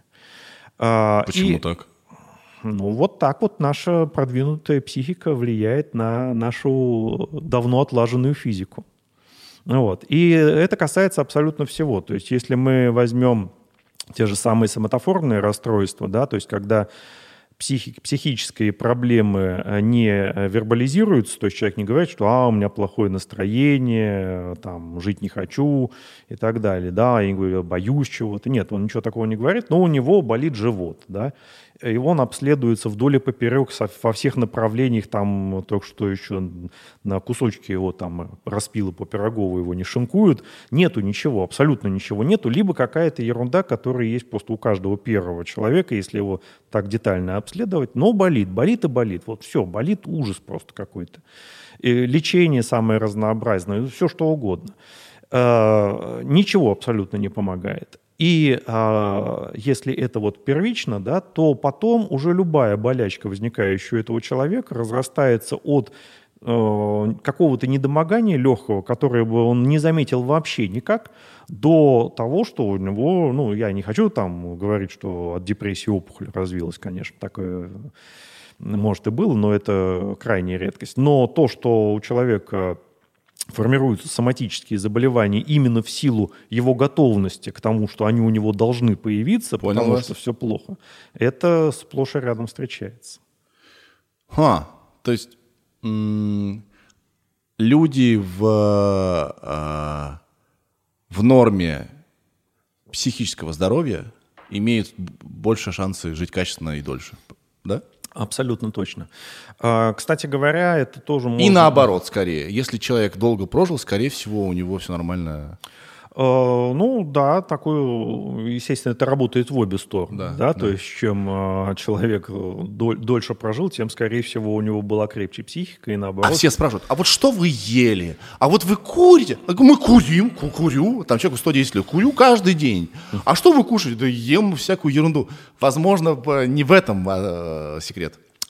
Ну, э, скорее всего, секрет всегда в системе, да, да. не только в чем-то одном, вряд ли. Э, Гены, да, много да, всего, да, да, да, То есть это всегда много компонентов, но то, что а, психической, психическая составляющая, она абсолютно точно влияет и на продолжительность жизни, и на качество жизни, и на физическое здоровье, это абсолютно точно. Кстати говоря, это не какое-то новомодное открытие. Я бы даже сказал наоборот, медицина сделала в этом плане некоторый шаг назад. Угу. Потому что если мы возьмем учебники прошлого века, да, сейчас меня забросают камнями сторонники доказательной медицины, вот, то в старых учебниках а, в лечении язвенной болезни, там нету ничего про хеликобактер, да, но там есть про стресс. Угу. Там есть про стресс, и там говорится, что лечить язвенную болезнь, не нормализовав психическое состояние пациента, нельзя. А, э, ишемическая болезнь сердца, да, там упоминается холестерин, но там не э, происходит пляска вокруг статинов, а там говорится о том, что не вылечив стрессовое состояние, дистрессовое состояние, лечить пациента от ишемической болезни сердца неэффективно. То есть угу. там а, именно психическая компонента указывается как одна из этиологических, ну то есть образующих, причин образующих компонентов этих заболеваний. Да. А сейчас, э, ну, сейчас э, уже опять-таки к этому начали возвращаться, но вот лет 10 назад а, как-то это было так забыто, был бум именно чисто такой лабораторно-химической, а, биохимической диагностики, соответственно, вот холестерин, там вот статины, все, больше ничего не надо, вот хеликобактер, убьем его, вылечим язву, и вот в таком вот ключе. Э, да, мыслили не комплексом. Ну, да, в общем-то, можно сказать и так. А, меняю тему а, зависимости. Откуда вообще они берутся? Это, это какой-то это какой-то баг э, эволюционный. Зачем, зачем нам, людям, какие-то зависимости? Зачем нам какая-то фиксация на чем-то одном? Почему так происходит? Ну, собственно, никто же не употребляет что бы то ни было или не делает что бы то ни было, если мы говорим про нехимические зависимости, для того, чтобы у него зависимость сформировалась. Угу. Человек, употребляющий героин, употребляет его не для того, чтобы на нем сидеть. Он употребляет его, чтобы был кайф, расслабление. Угу. Или наоборот, там, если это кокаин, чтобы у него была активность, бодрость, сила и так далее. Если он играет в игровые автоматы, он не рассчитывает продуть там кучу денег. Он скорее наоборот хочет сказочно обогатиться по щелчку пальцев. Тут, возможно, с терминами опять какая-то неразбериха. Зависимость — это когда что? Зависимость, если мы говорим в медицинских да. терминах, да, в терминах психиатрии, то это, э, ну, проще говорить на, ну, про химическую зависимость, наверное. Mm. Это необходимость регулярного употребления чего-то, какого-то вещества mm-hmm. для достижения комфортного состояния. Угу. Или имеется в виду психологическая зависимость? И давайте разберем, какие вот она есть химическая, угу. так, значит, психологическая. Давайте, да, нет, давайте тогда уже все будем говорить. Да. Если мы говорим про алкоголизм, наркоманию, громанию, компьютерную зависимость, вот это вот зависимости, э, то, что называется зависимостями в психиатрии, психиатрии, наркологии. Но мне кажется, все-таки игромания и э, алкоголизм совершенно разная природа. Абсолютно одно и то же. Так, так, так. А, дело в том, что э, в основе зависимости лежит что? В основе зависимости лежит навязчивое обсессивное влечение к повторению чего-то. Либо к приему какого-то вещества, либо к повторению какого-то действия. Угу. А, что такое обсессия? Тогда надо уже про это сначала сказать. Обсессия, э, ну, это мой классический пример, говорил тысячу раз, но повторю еще. А, человек пошел на работу, вышел из подъезда и почувствовал, что вроде бы он забыл закрыть дверь. Может, не забыл, но может и забыл. То есть вот уверенности стопроцентной нету. И человек чувствует дискомфорт из-за этого. Вот, ну, не то что-то, да, вот, ну, нет, ну, ну, ну наверняка же закрыл. А вдруг забыл? Ну, а может и забыл, да. Соответственно, человек плюет, возвращается, проверяет дверь закрыта и уже спокойно идет на работу. Это норма. Да. Та же самая ситуация. Человек идет на работу, спускается в подъезд, и у него возникает тоже ощущение, что-то не так. Вот, ну, наверное, я забыл закрыть дверь. Может, не забыл, а может, забыл. Ладно, возвращаюсь, проверяю. Точно закрыто. Все, проверил, сто процентов закрыто. Спускается в подъезд, у него опять возникает то же самое ощущение. А, при этом он интеллектуально абсолютно точно знает, что он закрыл дверь. Он да, помнит у, у него нет, у него нет проблем с памятью, нет проблем с памятью, нет проблем с интеллектом. Он не идиот, он да. знает, что если он закрыл дверь, она закрыта. Да. Но ощущение все равно такое и есть. И оно э, настолько дискомфортное, что ему проще еще раз пройти, еще раз проверить. Потом еще, еще, еще. И чем тяжелее навязчивость, обсессия, да, тем больше раз он может возвращаться и проверять эту дверь. Иногда он вообще не может выйти из подъезда угу. э, по несколько часов просто потому, что ему э, лучше не выходить и проверять эту дверь снова и снова, чем терпеть это мучение на протяжении дальнейшего дня. Это обсессия. То есть да. это отдельное заболевание, это вот КОКР ближе к обсессивно-компульсивному расстройству. Не ближе, а проявлению КР обсессивно-компульсивного расстройства. Это тяжелая, достаточно тяжелая, неприятная невротическая патология. Вот люди, которые постоянно прибираются. Вот они убрали, пыли нет. Масса вариантов. Но, скорее да. всего, она там все-таки есть. И так вот они бесконечно. Масса вариантов, то есть это могут быть самые разные навязчивости, навязчивые действия, навязчивые мысли, защитные навязчивости, вторичные, там, страх, загрязнение. Ну, сейчас мы все ему подвержены, там, mm-hmm. санитайзерами обрабатываемся. Mm-hmm. Вот, но по сути мы дела... все вот такие. Да, да, да. Ну, но, мы, но, но, но если мы это делаем один раз при выходе или входе в метро, или при, по приходу домой, это нормально. А если я стою в метро и на намыливаю там руки этим санитайзером, пока он не кончится э, в этом аппарате, Да. вот, то тогда уже, конечно, это проблема. Вот. Это Это, обсессия. это, это вот обсессия, да, то есть с одной стороны вроде бы э, ну, все нормально, но с другой стороны вот этот дискомфорт. И когда мы говорим о зависимостях, вот основной движущей силой любой зависимости, алкогольной, никотиновой, наркотической, игровой, компьютерной, неважно какой, является та самая обсессия. И в качестве того, что нужно сделать, э, выступает именно ну, либо употребление химического вещества, либо осуществление действия там, игрового, либо а, да, там, а, втыкание в интернет, либо еще что-то. Да? То есть это не принципиально, какое именно действие делать. э, делать. Именно поэтому проблема зависимости – это не проблема там, игрового автомата или плохого героина. Проблема в голове. Мгм. Именно там зарождается зависимость, именно там она функционирует, именно оттуда идут, э, так скажем, именно там находятся корни, и оттуда идут сигналы к повторению, повторению, повторению, повторению. Э, С одной стороны, э, зависимость при алкоголизме, наркомании даже, да, даже при тяжелой системной героиновой наркомании, она все равно намного слабее, чем при ОКР даже героиновый наркоман со всей вот этой вот ломкой ужасной, страшной, да, там, что вот просто умираю. Вот. А это уже другая часть физической зависимости, если интересно, потом скажу.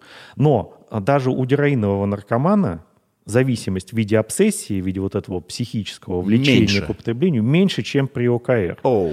Почему? А, почему меньше? Она не осознается как зависимость, она не осознается как обсессия, она не осознает. Если человек с э, ОКР э, в большинстве случаев может сказать, что я четко понимаю, что мне не нужно одевать 10 штанов, э, защитные там наколенники, чтобы меня собака не укусила, которой нету.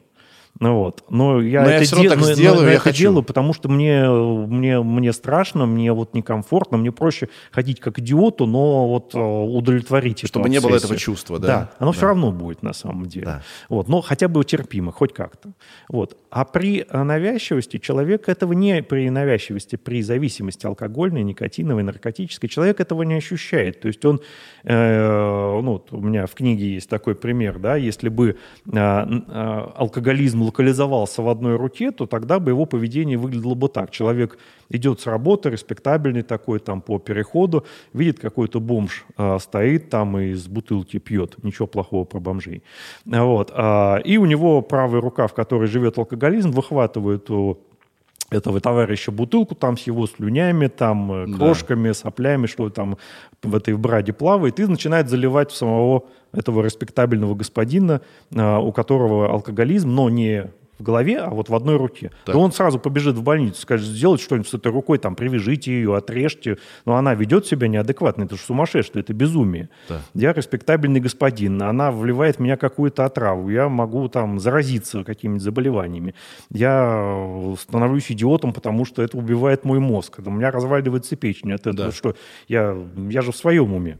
Ну вот. Но нет, такого не происходит. То есть это респектабельный господин пьет э, 15-летний скотч э, исключительно в важной компании, якобы потому, что это невозможно не делать. Да, у него болит голова, да, он не ограничивается этой компанией, а потом еще такую же бутылку заряжает после этого. Да, он знает, что ему будут выносить дома мозг. Да, на следующий день там он э, прячется за секретаршу, чтобы его сотрудники не видели с красными глазами, и, э, дыханием, как у дракона. Вот. Но он на следующий раз он делает опять то же самое. То есть он не видит, где заканчивается его желание там, употребить элитный вкусный алкоголь, да, и где начинается вот это совершенно бездумное, бессмысленное, без, э, какой бы то ни было, без какого бы то ни было положительного подкрепления употребление алкоголя. То же самое и в игровой зависимости. Одно дело, когда ты имеешь э, какие-то средства, и вот тебе хочется так вот на удачу испытать, да. Ну, хотя понятно, что там ты можешь удачу подарить только владельцам, да. Ну, ладно, хорошо, я, я вот хочу швырнуть эти деньги так вот Хочу себе это позволить. да, да, да. Да.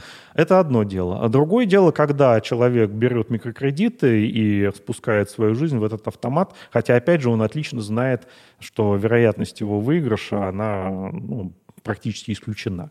Подождите, я э, очень долго врубаюсь. Смотрите, ОКР – это когда человек осознает бессмысленность этих поступков, да? Но он все равно их делает, потому что какая-то тревога иначе возникает, он хочет хотя бы минимизировать эту тревогу.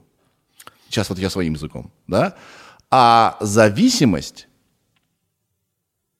а, это когда человек не понимает, что за этим. И я вообще все сейчас слушал 15 минут не туда сейчас. Значит, э, смотрите, смотрите. Нет, вы все правильно сказали. Я, знаете, я позавчера смотрел фильм, который называется «Довод». И э, там люди такие сложные концепции, связанные со временем, э, за секунду понимают, что я понимаю, что если бы я был героем этого фильма, фильм шел бы 70 часов. Я бы сделал так, стоп, погодите, значит, он прилетел оттуда, мне важно просто понять. Я не могу вам... Я могу изобразить, что я понял, а мне правда хочется понять. Значит, смотрите, вы все правильно сказали, но только по отдельности. Э, ОКР, обсессивно-компульсивное расстройство, это отдельная группа заболеваний. Она к алкоголизму, наркомании, громании не имеет никакого конечно, отношения. Конечно, конечно, да-да-да.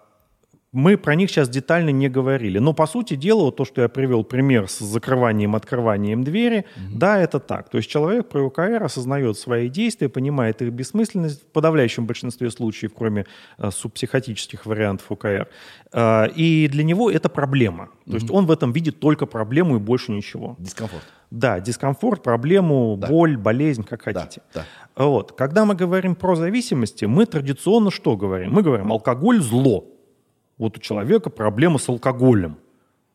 У алкоголя проблема с человеком. У них нет проблем. У алкоголя нет проблем абсолютно никаких. Алкоголь не бегает за человеком, Я вас он понял. на него не кидается, Я он в него понял. насильно не заливается. То же самое можно сказать и про игровые автоматы, и про все остальное.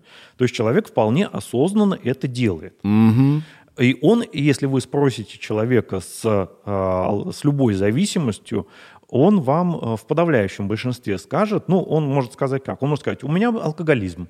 Я алкоголик, я признаю, да, вот первый шаг из 12, у меня алкоголизм, здравствуйте, я алкоголик, да. Хорошо, дальше что? Ты алкоголик, ладно. Напьешь ты почему? А дальше начинается. Я пью, потому что у меня начальник козел, потому что у, У меня, меня- мне нужно семья, заснуть. нет семьи и Я так не далее. я не да, могу да, заснуть. да, да. То есть ну, появляется масса Да, да, причин, да. по которой человек э, употребляет. Э, Говоришь, минуточку, стоп, секунду. Ты сейчас сказал, я алкоголик. Это болезнь, да, алкоголизм это болезнь. Я алкоголик, я больной. Почему ты начинаешь приводить какие-то психологические причины, по которым ты пьешь? Ты пьешь, потому что ты алкоголик. У тебя нет никаких причин, оснований, а, объективных оснований для употребления у тебя нет ни абсолютно никаких. Но, тем не менее, ты их находишь и начинаешь приводить, даже тогда, когда они напрочь отсутствуют. Получается, зависимость у кого-то есть, у кого-то нет. И это что? Это баг, э, баг психики или что это такое? Э, Ну, можно сказать и так. Я бы не сказал, что это обязательно баг. Э, То есть это может быть, скорее так, это разная степень устойчивости к психике, к провокации вот этими веществами. Потому что если мы э, возвращаемся к причине, да, человек же не, как мы, с чем мы начинали, да, человек же не пьет и не курит и не употребляет для того, чтобы у него была зависимость, и он на чем-то торчал, да. Он а, употребляет для того, чтобы стало что-то хорошо чтобы расслабиться, чтобы сконцентрироваться, чтобы повеселиться, чтобы, наоборот, там, э, релаксировать, еще что-то. То есть, ну, в любом случае, для любой зависимости подкрепление должно быть положительным. Положительным. Если про, про УКР он это делает изначально для того, чтобы не, не было плохо, то при любой зависимости он изначально делает, чтобы стало хорошо. Вот. А, оно не всегда бывает с первой дозы хорошо, конечно, но тем не менее посыл именно такой. То есть я делаю это, чтобы мне стало хорошо. А, никак иначе. А, и у всех разный порог, так скажем. То есть кто-то может позволять своему организму расслабиться с помощью алкоголя достаточно регулярно. И при этом у него не э, формируется вот это вот навязчивое влечение к употреблению. Для кого-то это очень короткий срок. Но это точно так же, как и с сахаром. Да? Кто-то может есть сахара очень много всю жизнь, никогда никаких проблем с инсулином, диабетом не испытывать, а для кого-то 5 лет и будь здоров. Соответственно, это э, мы можем заключить, что для человека, который подвержен э, зависимости, она неизлечима. А, ну, э, опять-таки, тут э, верно-верно, но есть нюансы. Если мы говорим о а, подверженности зависимости, то да, если у человека отягощена наследственность, да, mm-hmm.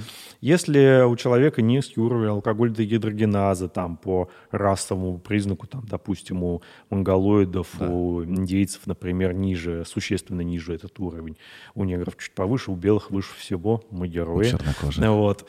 Ах, то да, действительно, черт, пардон, пардон. Вот, а, а, соответственно, а,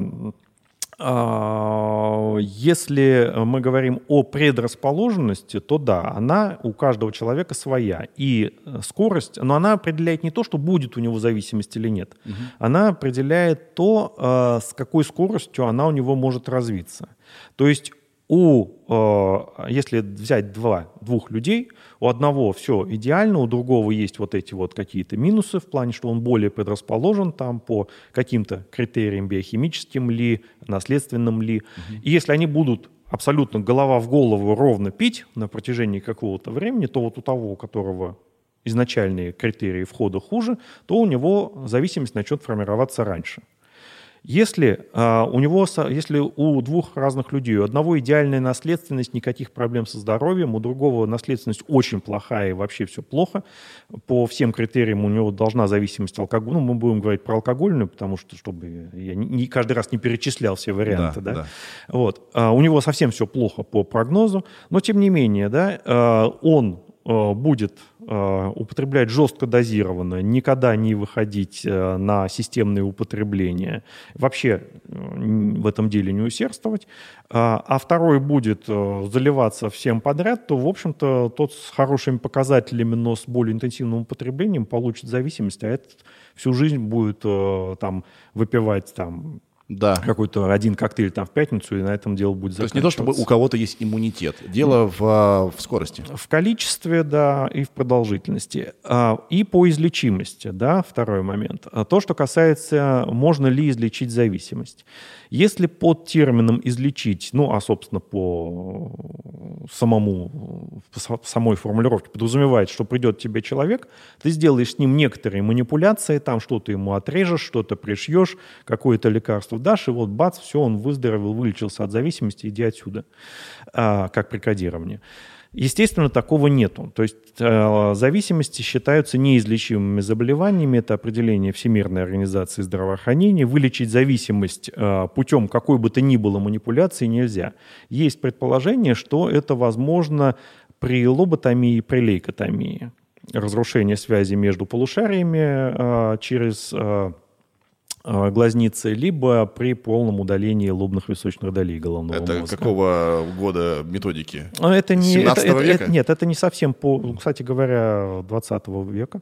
Да. Вот. А, это не методики по лечению зависимости, но это наблюдение. Угу. В частности, вот у одного из моих учителей, правда, не по психиатрии, а когда в институте учился, по патанатомии. У них был случай в больнице, один просто жуткий кошмарный алкоголик вывалился в окно, а, разбил голову, ну там а, именно ему удалили лоб и височные доли, ну, полмозга фактически отрезали. При этом он, естественно, продолжал функционировать как э, биоорганизм, так скажем, и напрочь перестал пить, вообще алкоголизм прошел вообще. А речь, речь? Э, речь, ну, она у него и была, в общем, не бог весть. Вот, э, да, она, конечно, стала значительно, еще значительно хуже. Ну, такой вот овощ, но зато он без алкоголизма вообще, просто напрочь, ни, ни малейшей потребности. Хм. Вот. Чем это обусловлено? Дело в том, что у нас нету, вот часто говорят, да, там центр удовольствия, центр удовольствия, такой э, термин широко используемый. Э, у нас мозг все-таки чуть-чуть посложнее, чем у крысы, поэтому центра удовольствия у человека нету. Неоднократно были попытки излечить зависимость путем нейрохирургических операций, там Последние, по-моему, в Питере проводили криотерапию поясной извилины. Это локальное а, выжигание а, азотом, жидким азотом а, отдельных узлов поясной извилины головного мозга. Как раз с целью нарушения этих нейросвязей, да, да, да, да? Да, да, да, Ну, в общем и целом ничего не получилось. Там даже был такой судебный процесс. Не помню, вот, по-моему, в 2000-х каких-то или, или в конце прошлого, да, нет, в 2000-х. Героиновый наркоман предъявлял предъявлял иск и претензию, причем с классической вот формулировкой, которая отражает, четко отражает э, именно сдвиг э, восприятия в э, мозге зависимого человека, что я вот к ним пришел, а, они мне, значит, череп просверлили, э, азоту туда налили, а, а я все равно колюсь. Да. То есть вопрос не в том, что мне плохо, там, у меня влечение, э, жалоба на то, что я осуществляю осознанные целенаправленные действия. То есть он шел туда для того, чтобы за него, за него кто-то перестал колоться. Угу. То есть вот этот вот момент тоже для психики зависимого человека очень характерный. Он как бы, э, вроде бы, он это все и делает сам э, осознанно по своему почину, но с другой стороны ответственность за это он никакой не несет, а, это, а, а это должен, а в этом виноват начальник козел и так далее, угу. далее, далее по списку, что угу. называется. Вот к излечению. Значит, излечить зависимость э, какими-то внешними э, воздействиями почти невозможно, ну, вообще невозможно, да, будем придерживаться определению ВОЗ. С другой стороны, если у человека сохранна психика, то есть если это не третья стадия алкоголизма, когда там, в общем-то, от мозга мало что остается, mm-hmm. и человек превращается просто в фабрику по переработке, а, ну, там, алкоголя либо другого наркотика, если он, если личность еще хоть сколько-то сохранна, то, в принципе, практически с любой зависимостью человек может справиться сам. А, ему можно помочь, то есть ему можно облегчить абстинентный синдром, ему можно снять там депрессию, тревогу, хотя я особо не наблюдал этого ни у наркоманов, ни у алкоголиков. А, навязчивое влечение, да, оно дискомфортное, но это не депрессия и не тревога. Вот. Можно там порешать, помочь ему решать внутриличностные и межличностные проблемы. Можно устроить его на работу, на реабилитацию, там еще, еще, еще, еще. Это все можно сделать для него. Угу ему будет легче, ему будет проще. Но, но, при этом, если он сам для себя не будет учиться разбирать, где заканчиваются его желания, его потребности, его конкретные собственные волевые решения, и где начинается вот это вот патологическое, что а вот э, чего-то не хватает, ну, надо бы выпить. Угу. Вот. Если эту границу он для себя не будет определять, дифференцировать, то, в принципе, все эти усилия, они скорее, ну, не обязательно, но с высокой степенью вероятности э, ничего не дадут. Ну, я так понял, что вот программа «12 шагов», например, а у нас был здесь человек, э, мой друг, да, который прошел ее, она, в принципе, про умение вот э, видеть последствия своих действий, понимать, что к чему ведет. Значит, смотрите, э, на самом деле тут есть разные подходы. Программа «12 шагов», да, это самая массовая, такая самая глобальная программа по э, коррекции зависимого поведения. Она однозначно имеет И там отчасти тоже есть э, психиатр... Э, господи, э, психотерапия. Потому безусловно, что безусловно. человек должен признаться в, самому себе в каких-то вещах. Э. Ну вот тут есть разные подходы на самом да. деле. 12 шагов это не прямо вот э, единственный вариант, на который надо молиться, но это однозначно самая массовая программа по коррекции зависимости. Она однозначно работает, то есть это десятки тысяч, если не сотни тысяч э, людей, которые отошли от зависимости, поэтому это, безусловно, доказавшие, так скажем, право на существование mm-hmm. системы. Вот. А, но я бы не сказал, что это какая-то панацея. Дело в том, что для кого-то, например, вот это вот массовое «здрасте, я Павел, меня зовут Павел, я алкоголик», для кого-то это просто не, невозможно сказать, вообще никак. Вот, Почему? Вот, ну, по той простой причине, что мы говорили, да, обратиться к психиатру – это катастрофа. Это признать, что тебя нет. Если ты идешь, человек э, пришел к врачу с больной ногой, то это больная нога, ну, там, у кого мозоль, у кого сустав, у кого еще, ну, больная нога, нормально, что такого. Если ты пришел с больной головой, то ты уже не личность фактически. Ну, по крайней мере, на в, как, в какой-то степени это так. То есть ты э, озвучиваешь то, что ты не можешь э, регулировать, ну, то, что, собственно, делает тебя самого. Угу. Ну, вот, поэтому это очень большая проблема. Почему люди с зависимостью даже при очевидных э, проблемах, они упираются зачастую до последнего, что нет, это вот это нужно, это необходимо, это вот в этом... Я разберусь. Да, то есть это, это, это, это что угодно, но только не какая-то вот такая проблема психического плана. Вот. А, еще раз повторюсь. А, любой человек с зависимостью, если психика хоть как-то сохранена, в принципе, может справиться со своей зависимостью сам. Это очень э, классная мысль. Она означает сам без посторонней помощи или как это? Что вы имеете в виду? А, может и без посторонней помощи. А, если и таких примеров на самом деле масса, почти, если вот вы опросите своих знакомых, наверняка у кого-то есть какой-то дядя, тетя, там, брат, дед, который там пил, пил, пил, пил, потом хоп, перестал пить. Вот я в это очень э, плохо верю. У меня, вот смотрите, mm у меня два моих друга детства прошли программу 12 шагов. Нет хорошей жизни. Они на дне были, вот просто на дне. И э, там уже нет тебя другого... С... Э, то есть все, они уже испугали свою жизнь. Все, дальше уже только смерть. И все, уже нет, нет, нет вот это для эго уже места сказать, да не, я справлюсь. Нет, ты уже не справился, все. И я лично выхаживал своего друга две недели в этой, в этой, в этой квартире, да, и, но это же, ну, как, как, там воли нет.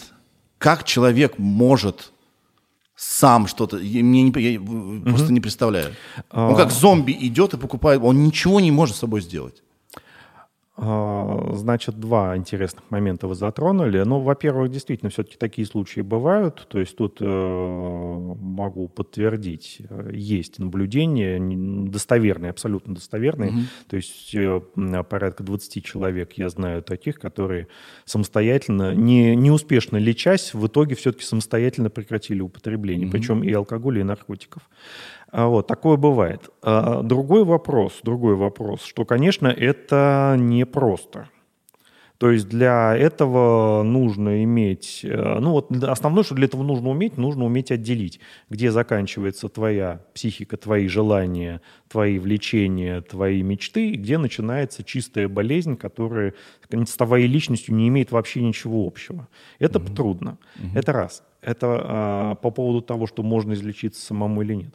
Конечно, э, это не значит, что заявление «а, я сам все решу», это заявление можно как-то серьезно воспринимать.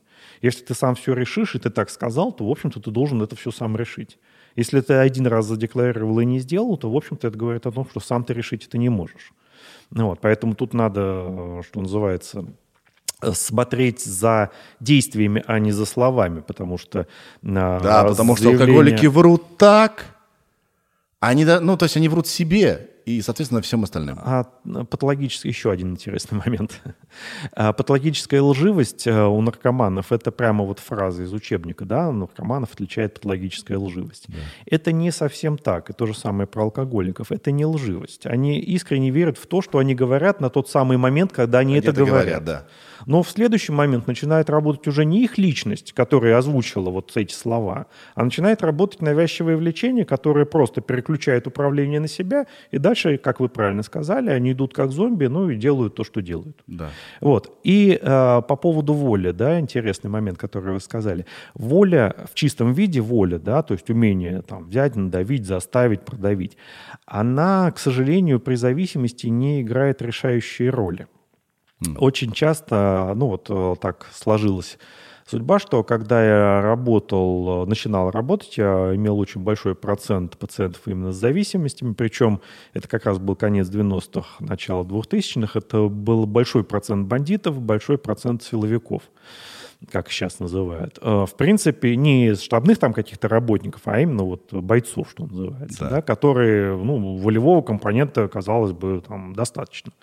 Вот. Но а, то, что касается там а, каких-то конфликтов, да, волевой компонент вполне работал, они функционировали, выполняли свои профессиональные обязанности, если так можно сказать, по отношению к этим а, группам лиц. А, вот. Но то, что касалось зависимости, все это выключалось просто напрочь и отсутствовало как таковое. Да.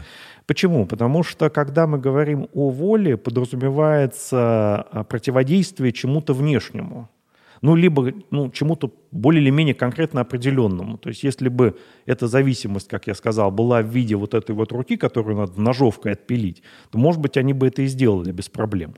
Угу. Вот. Но поскольку этого нету, поскольку э, ощущение именно такое, что ну вот вроде бы я же сам этого хочу, это мне, же, мне, я, мне же хочется, мне же нужно, потому что...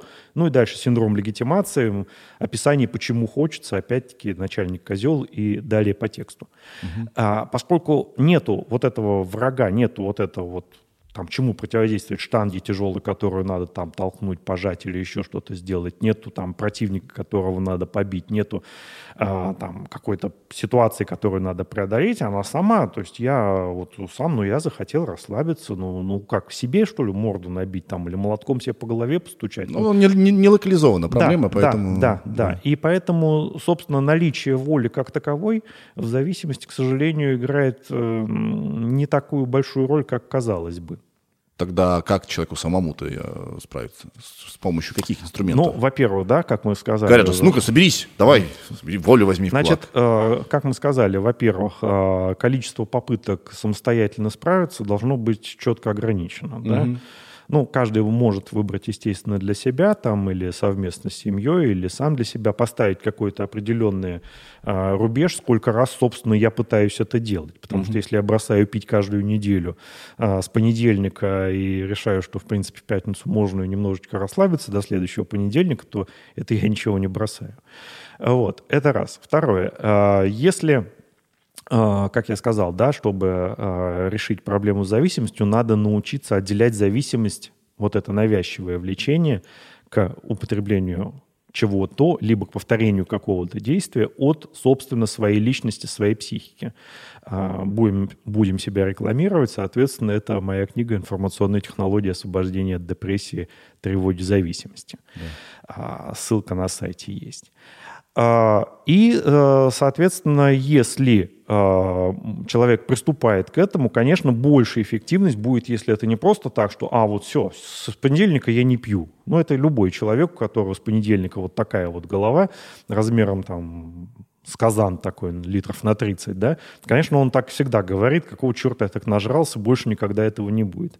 То есть, если это решение решить проблему, то оно должно быть максимально систематизировано. Угу. То есть я делаю то, то, то, то и то. Если я прекратил употреблять, а употреблял раньше регулярно, я заполняю это время какими-то занятиями, потому что навязчивость, вот эта обсессия, обсессивное влечение, оно легче всего возникает в пустой голове. Если я ничем не занят, если моя голова ничем не занята, то первое, что будет в ней включаться, это вот этот вот отработанный круг. Да. Вот. Ну и если у меня не получилось раз, два, три, ну или сколько там я для себя определил, ну тогда надо сдаваться. Угу. А как понять, что у тебя, э, значит, у тебя зависимость, или это фишка твоего или твоей личности, и никому от этого неплохо? Не страдает ни твоя работа, ни твои взаимоотношения, ничего? Критерий психического здоровья. Хорошо. Если человек человеку хорошо, у него нет проблем, ничего не болит, он не думает, что что же я такое вчера сделал-то, да, если его работа якобы не страдает, да, если все просто говорят, о, классно, чувак, да, ты вчера нажрался, заблевал весь офис, это было круто, вот, ну тогда, наверное, стоит продолжать банкет. Смотрите, у меня а, тут есть э, список расстройств личности, но вопрос у меня будет не про них а, вернее, не, не про том, не такой, почему это плохо, а другой. Смотрите, вот биполярное расстройство, параноидальное расстройство личности, шизоидное расстройство, шизотипическое расстройство, антисоциальное расстройство, пограничное расстройство личности, а, истероидное расстройство личности, нарциссическое э, расстройство личности, тревожное расстройство, зависимое расстройство, обсессивно-компульсивное расстройство – это как бы нехорошо, not good. Но что-то из этого, может быть, является продуктивным. То есть я думаю, что большинство тех благ, которые есть у человечества и у нас, и достижений, а, нам, возможно, подарили люди с какими-то расстройствами. Угу. Значит, а, по порядку, да, тут несколько получается вопросов. Первое, для того, чтобы говорить о расстройствах личности, я бы все-таки хотел обозначить, что это такое. Потому что с этим а, существует абсолютный винегрет в представлении и умах mm-hmm. людей, поэтому лучше уточнить. Расстройство личности – это патологически измененный характер. То есть вот то, какой человек есть, от момента формирования этого характера, то есть с окончания пубертатного возраста и до конца его жизни – у него вот такой характер. Он никак не меняется, он не э, излечивается, он не особо поддается коррекции. Вот какой он есть, такой он есть. Патологически измененный характер. Да? Что значит патологически измененный характер? А, вот здесь вот а, такая достаточно а, зыбкая граница. Формально для того, чтобы мы сказали, что это не его фишка, да, угу. что не это его особенность, да, не его тараканы в голове, на которых он имеет право, а что именно патологически измененный характер, здесь должны быть критерии нарушения психического здоровья, то есть он либо сам страдает от этого характера, либо, что гораздо чаще, окружающие страдают от его измененного характера. И поэтому критерии расстройства личности такие. Формируются после пубертатного периода и сохраняются до конца жизни. Угу. Особо никаких изменений не происходит в этом характере. Приводит к значительной социальной дезадаптации. Социальная дезадаптация, опять-таки, если формально оценивать, оценивается чем? Успешность в работе, наличие социальных связей, ну, угу. по мере желания пациента, естественно, наличие семьи, то есть вот такие ну, критерии вот такого некого усредненного, здорового, успешного гражданина. Да. А, вообще вот личностные расстройства, а, они, вы перечислили их большое количество, да, практически все, что есть в МКБ, причем там даже еще намешалось из разных классификаций, они а, являются очень сложной в диагностическом плане темой. Почему? А, потому что классических психопатов, ну, расстройство личности ранее называлось психопатией, соответственно, их носители психопаты. А, классического психопата встретить достаточно сложно, вот так в обычной жизни. Они иногда встречаются, у меня есть такие пациенты, ну, буквально пара человек, но это единицы на протяжении десятилетий.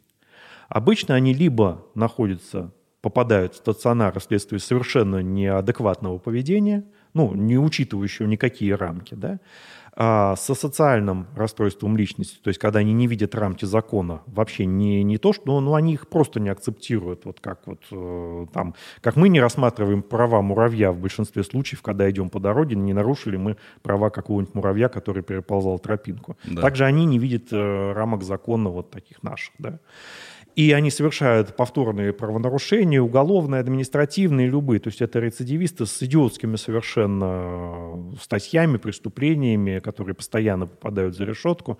А, и они от того, что они попадают за решетку, они, естественно, приобретают там опыт, а, который не способствует э, их реабилитации, скорее наоборот, и все так вот. И живут так всю жизнь. Да. Вот. А, то, что э, поэтому, соответственно, а, вот это вот а, такие люди. Но, но, в чем сложность? Дело в том, что какие-то, если вы почитаете диагностические критерии любого расстройства личности, да, тем более сейчас, благо, опять же, доктор Google в этом может помочь легко, вот, то вы, э, прочитав все, вы найдете у себя, ну, минимум 2-3 психопатии точно – Вон Ира это... говорил, у меня тут две-три, наверное, это, это точно мое. Любой человек, любой человек, если он это прочитает вдумчиво и внимательно, по критериям диагностики вот, личностных расстройств, он mm-hmm. обязательно у себя найдет одно, два, может и три-четыре. Угу. А, значит ли это, что каждый человек... Ну вот, вот, простите, что прибиваю. Тревожное расстройство личности характеризуется избеганием социальных ситуаций и взаимодействий, в которых может возникнуть риск отвержения, критики или унижения. Это же нормально вообще, по-моему. И никто не хочет быть отверженным, униженным. Ну, вот поэтому я и говорю, что если мы просто посмотрим э, диагностические критерии, как они описываются, да, эти личностные расстройства, то мы увидим, что, в принципе, здоровых людей не существует. То есть, ну, как минимум, у всех личностные расстройства, и, скорее всего, не одно. Но это неправильный взгляд. То есть это мы видим только а, описание самой психопатии, самого расстройства личности, но мы не учитываем основные критерии, да, то есть, что это патологично, что это болезненно, что это изменяет жизнь человека, что это не позволяет ему социально адаптироваться и, соответственно, решает его функциональности как таковой. Угу. Я приведу пример, чтобы, ну, может быть, это будет интересно, а, по а, вот, личностному расстройству, которое мне недавно встретилось.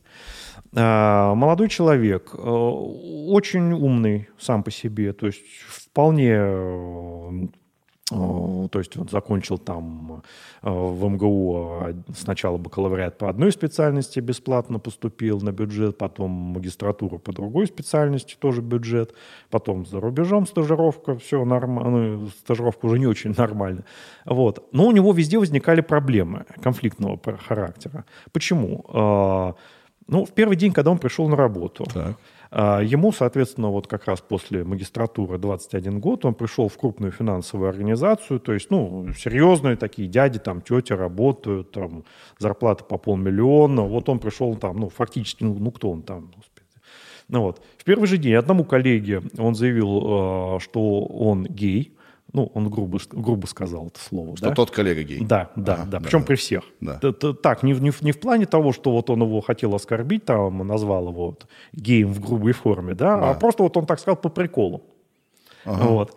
А, по поводу начальницы, и она это слышала, причем начальница ему годится даже, может, не в мамы, а скорее уже в бабушке, да. что она имеет к нему сексуальный интерес. Угу. Вот. А по поводу еще одного своего коллеги, а, что а, он а, интересуется животными. Угу. Ну, странно, что при этом он вообще там продержался один этот день.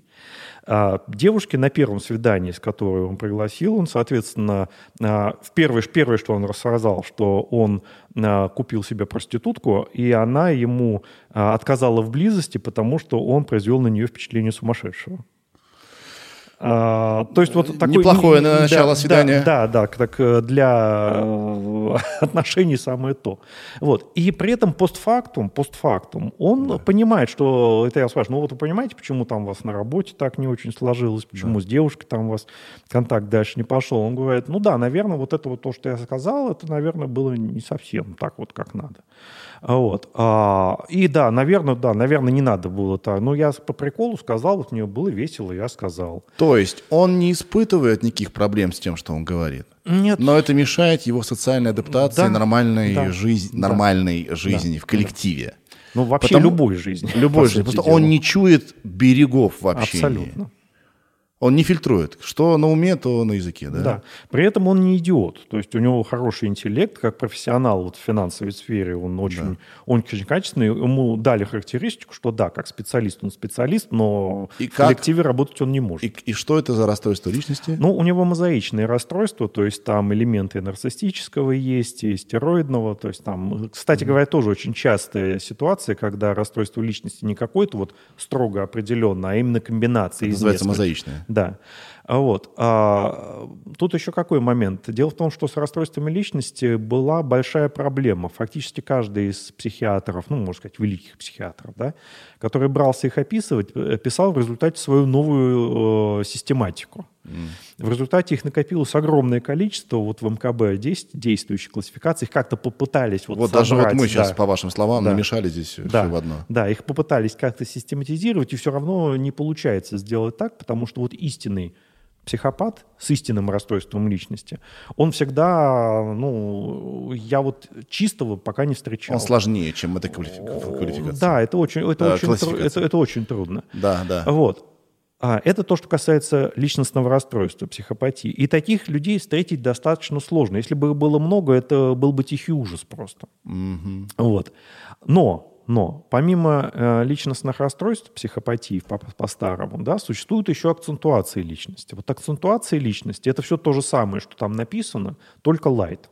Mm. То есть это мягкий вариант, когда человек имеет эти особенности, но социально адаптирован. Худо-бедно получается. Да, и вот когда человек прочитал все эти клинические описания и нашел у себя вот то, то, то и то, скорее всего, он нашел у себя элементы акцентуации по этим направлениям. Да. Это не болезнь, это не требует лечения, и да. это нормально. То есть это те самые тараканы в голове, да. на которых каждый имеет право, они, собственно говоря, особо не мешают. Да. Главное их правильно пристроить в жизни, да? да. не стоит заставлять человека шизоидной акцентуации выступать на сцене. Ему там будет очень некомфортно, и он не сможет э, дать хорошее выступление.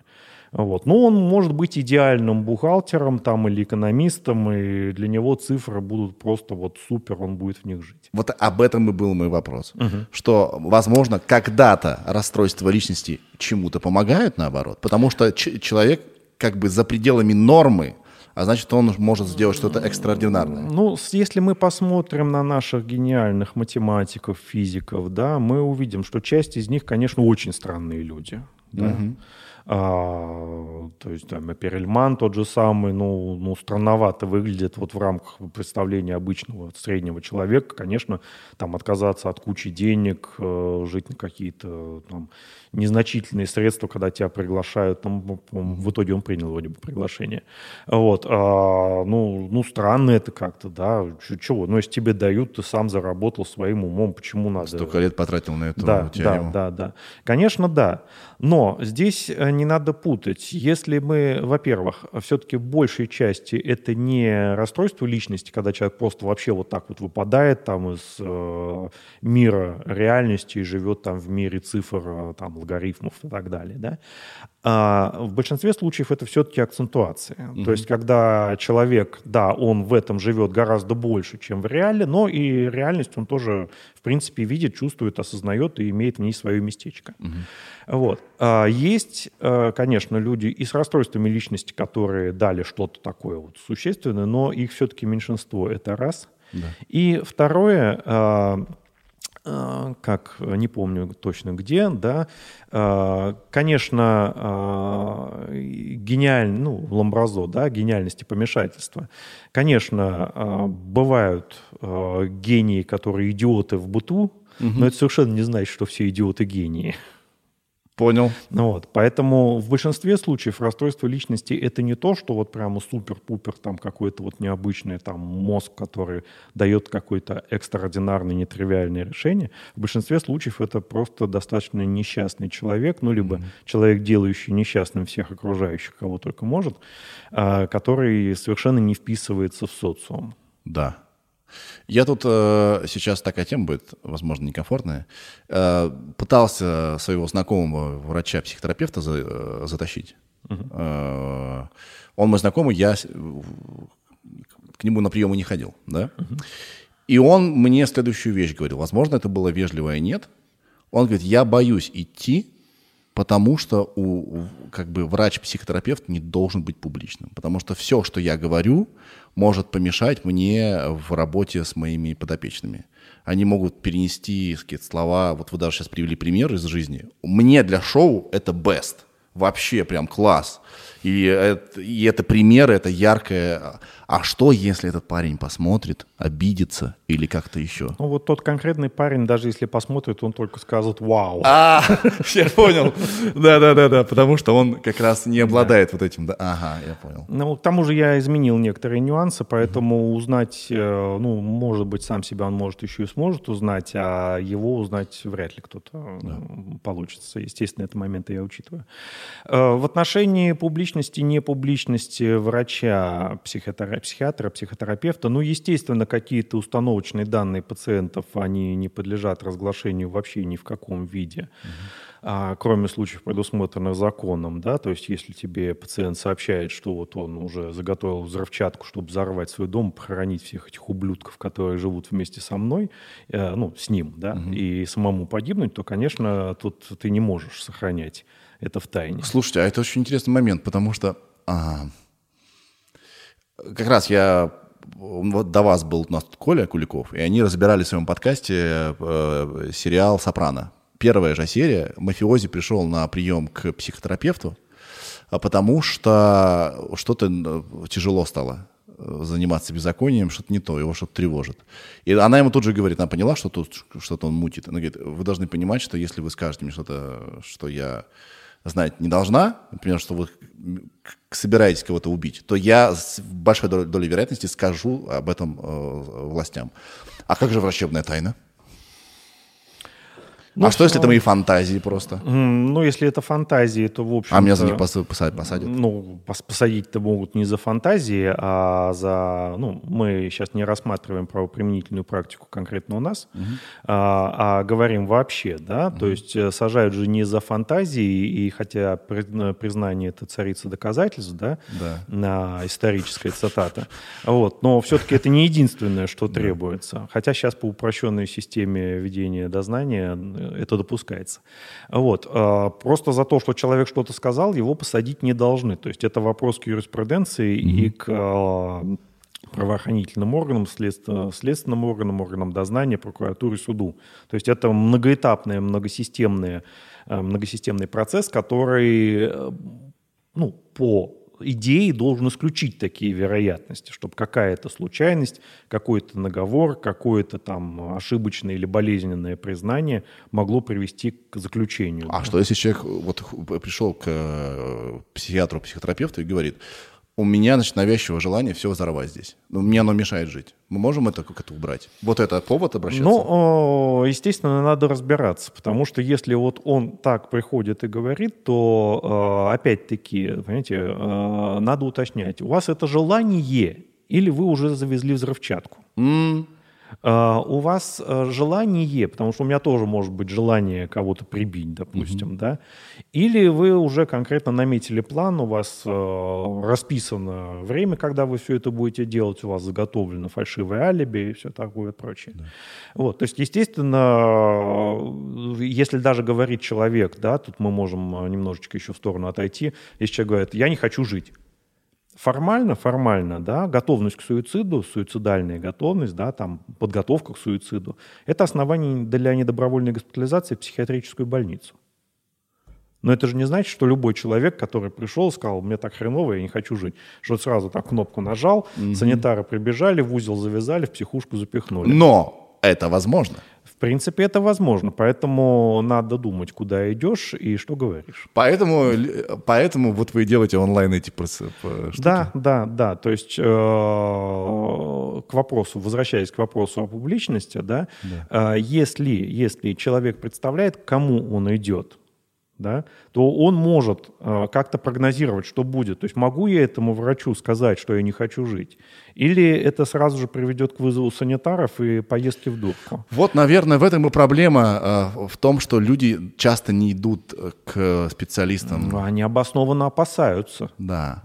Что будет, их напи- напихают лекарствами, их превратят в овощ, сделают лоботомию, через глаза там какой-то ток пустят. Нет, через глаза не ток, это такие стилеты. А вот. А, ну а, тогда, тогда это, это проще. еще лучше, да. Тогда проще. Вот. А, а, вопрос публичности, естественно, каждый а, конкретный врач, а, психотерапевт или психиатр или врач другой специальности, он, конечно, решает для себя сам, потому что для кого-то это некомфортно. Кто-то не хочет себя озвучивать и работать только вот в рамках э, там вот клиники, там вот мой кабинет, приемные часы, все. И, и вне этого меня, пожалуйста, не трогайте, не напрягайте, не лезьте. Имеют право, в общем-то, на свою личную жизнь, на свое пространство. С другой стороны, э, особенно то, что касается психиатрии, хотя я могу сказать, что точно так же и любой другой медицинской специальности, вот эта вот концепция медицины 4.0, она так или иначе должна начать работать. А, если хотите, могу сделать небольшой экскурс, не экскурс, а отступление в область вообще медицинского образования. Я хочу, но уже два часа дня, вы просили вас через два часа отпустить. Мы два часа сидим. Ну, можем чуть-чуть пролонгировать. Я, у меня в целях, я ребятам сказал, что 4 часа подкаста. Мне кажется, нормально идем. Ну, давайте пока продолжим, время есть. Давайте.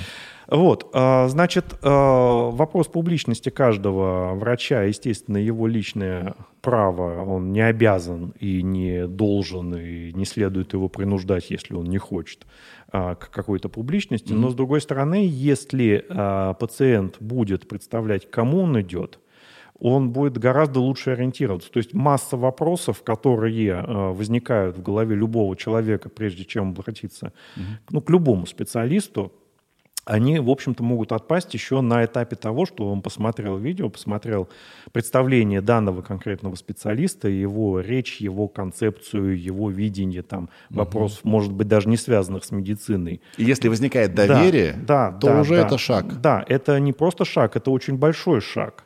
А, ну, собственно, опять же, классическая цитата, да, если пациенту не становится легче, когда врач входит в палату, врачу надо менять специальность. А, вот. А, ну, врачу, может быть, и не надо менять специальность, потому что не каждый пациент и не каждый врач вот имеет такую идеальную коммуникацию, да. идеальный комплайнс. Вот. Но, тем не менее, весьма желательно, чтобы э, пациент э, шел к тому человеку, которого, ну пусть вот так вот виртуально, но знает и в какой-то степени уже доверяет. Угу.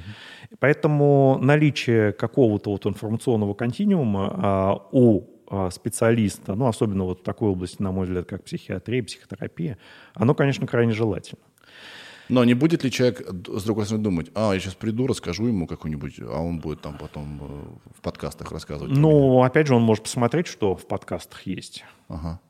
Насколько, да. насколько для него это допустимо или недопустимо. Да. А он может сказать, что ни в коем случае не говорите обо мне. Угу. Вот. Или наоборот, у меня же масса обращений, которые именно сделайте видео на эту тему.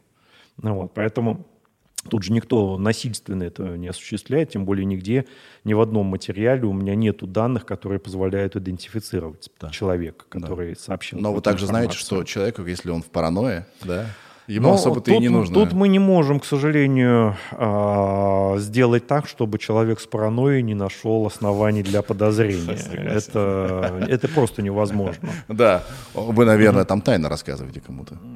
Ну. Ну, в его картине. Да, да, да. да, да. да. Вот, значит... А, да, согласен. Экскурс про медицину 4.0 и медицинское образование. Значит, э, медицина 4.0, как я сказал, да, это максимальная информатизация пациента, чтобы он уже и сам а, со своей стороны мог маршрутизировать свои, так скажем, телодвижения в плане того, что ему делать, кому ему обращаться, как ему идти. В принципе, это должна делать, конечно, система здравоохранения, но, э, как показывает наш горький опыт, если ты пришел к терапевту, потом через месяц пришел к э, эндокринологу, еще через месяц к психиатру, то, в общем-то, можно уже и не дойти. Mm-hmm. Вот. А когда человек сам более или менее ориентируется, он может существенно это все сократить. Он облегчит работу и государственной системе здравоохранения, и, может быть, разгрузит где-то государственную систему, если он имеет возможности, либо какие-то этапы он сможет проскочить, пройти там, ну, то есть это оптимизирует да. все, все, все вот эти вот многоступенчатые продвижения. Да. Вот. А то, что касается медицинского образования, смотрите, какая ситуация сейчас складывается. Опять же, я рискую тем, что меня забросают тухлыми помидорами, конечно, но тем не менее. Это интернет, скажу, вы же да, блогер, вы да, знаете, да, что да, бы вы ни да, сказали. Да. В любом случае Всегда забросают. это будет, да. Вот, а, значит, а, смотрите, медицинское образование, оно у нас, не только у нас и за границей тоже, оно носит классическую форму, которая была, в общем-то, и в прошлом веке, ну и по большому счету даже и в позапрошлом. Да? То есть каждый врач лечится на все специальности. Угу. То есть он проходит 6 лет обучения без какой-то узкой специализации, он учится и на терапевта, и на хирурга, на невролога, эндокринолога, а, офтальмолога, психиатра и так далее и тому подобное. Но даже вот э, то, что сейчас я вот так вот б проговорил, это уже очень много. Да? Если мы посмотрим все специальности, это просто какой-то неимоверный объем. При этом Первые два года он изучает химию, биохимию, а, физиологию, патофизиологию, то есть не клинические специальности. Так. Плюс еще анатомия полтора года, это неимоверное количество костей и тому подобное, да, внутренностей. А в результате через 6 лет а, мы, то есть 6 лет, то, что в других специальностях уже пройден бакалавриат, человек уже может работать, уже пройдена магистратура, уже все готовый специалист через 6 лет, это врач, который, в общем-то, ничего еще не это самое, не специалист. Угу. Сейчас хотят вот, э, людей до э, узкой специализации после 6 лет пихать в поликлинику, в первичное звено. Как они там будут работать, я, честно говоря, себе не представляю врач общей практики вот с такими вот э, знаниями. Причем, понимаете... Там по чуть-чуть, здесь по чуть-чуть. Да, но э, ладно, это можно было бы рассмотреть, если бы мы говорили, что мы готовим фельдшеров. Да. Вот фельдшер, по большому счету, это бакалавр медицины, так вот я бы сказал, да? То есть он знает по всем специальностям немножко сугубо практических вещей. Да. То есть он знает, что нельзя говорить аппендицит, он знает симптомы этого аппендицита, он знает, что этим должен заниматься хирург. Собственно говоря, это то, что ну, вот, ну, там больше, естественно, требуется. Mm-hmm. Да? Он знает, что надо делать при гипертоническом кризе, он знает э, и умеет э, поставить катетер внутривенный. То есть он обладает конкретными практическими знаниями, то есть вот то, что скорая помощь делает. Это замечательно, это классные специалисты были, ну и в принципе сейчас тоже есть, хотя угу. тоже есть некоторые нюансы. Но вот на мой взгляд, э, среднее медицинское образование у нас было систематизировано, ну и когда я его получал, вот, я до института медучилища учился, вот, оно систематизировано было гораздо лучше, чем высшее медицинское образование. Mm. А, и вот этот вот выпуск фельдшера, он, в принципе, вот это бакалавр медицины, который, э, вот он, он может делать. Бакалавр медицины, это я так формулирую, такой, такой номинации не существует. Вот. А, Звучит а, как э, расстройство личности. Ну, расстройство личности это официальный термин. Да. Вот. А, но тем не менее, фельдшер это вот такая рабочая лошадка первого звена, это вот солдат э, войны с болезнями. Да. А, унтер-офицер.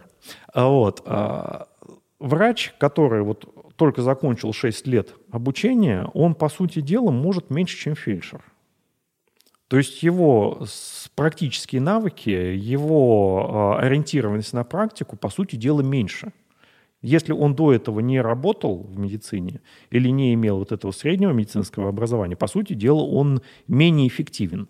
Так. Его сейчас поставят в первичное звено, в поликлинику, угу. куда приходят все совсем. Угу с э, бабушки за бесплатными рецептами, шизофреники, которым что-то нужно, еще, еще, еще. Ну, то есть все, все, все, все, все варианты, чего только хочешь, ты увидишь в поликлинике. Да. То есть, по идее, он должен быть блестящим диагностом чтобы не э, пытаться понять, что это вообще такое, да, а быстро, быстро, быстро, быстро всех этих товарищей распределить либо по специализир, по узким специализациям, либо по э, стационарам, так, либо самому что? лечить. А, ну вот я не знаю, что с этим планирует делать Минздрав, потому что, на мой взгляд, это не очень разумное решение. Это позволит заткнуть дыру, э, кадровую дыру э, в поликлиниках, но качество при этом может сильно пострадать.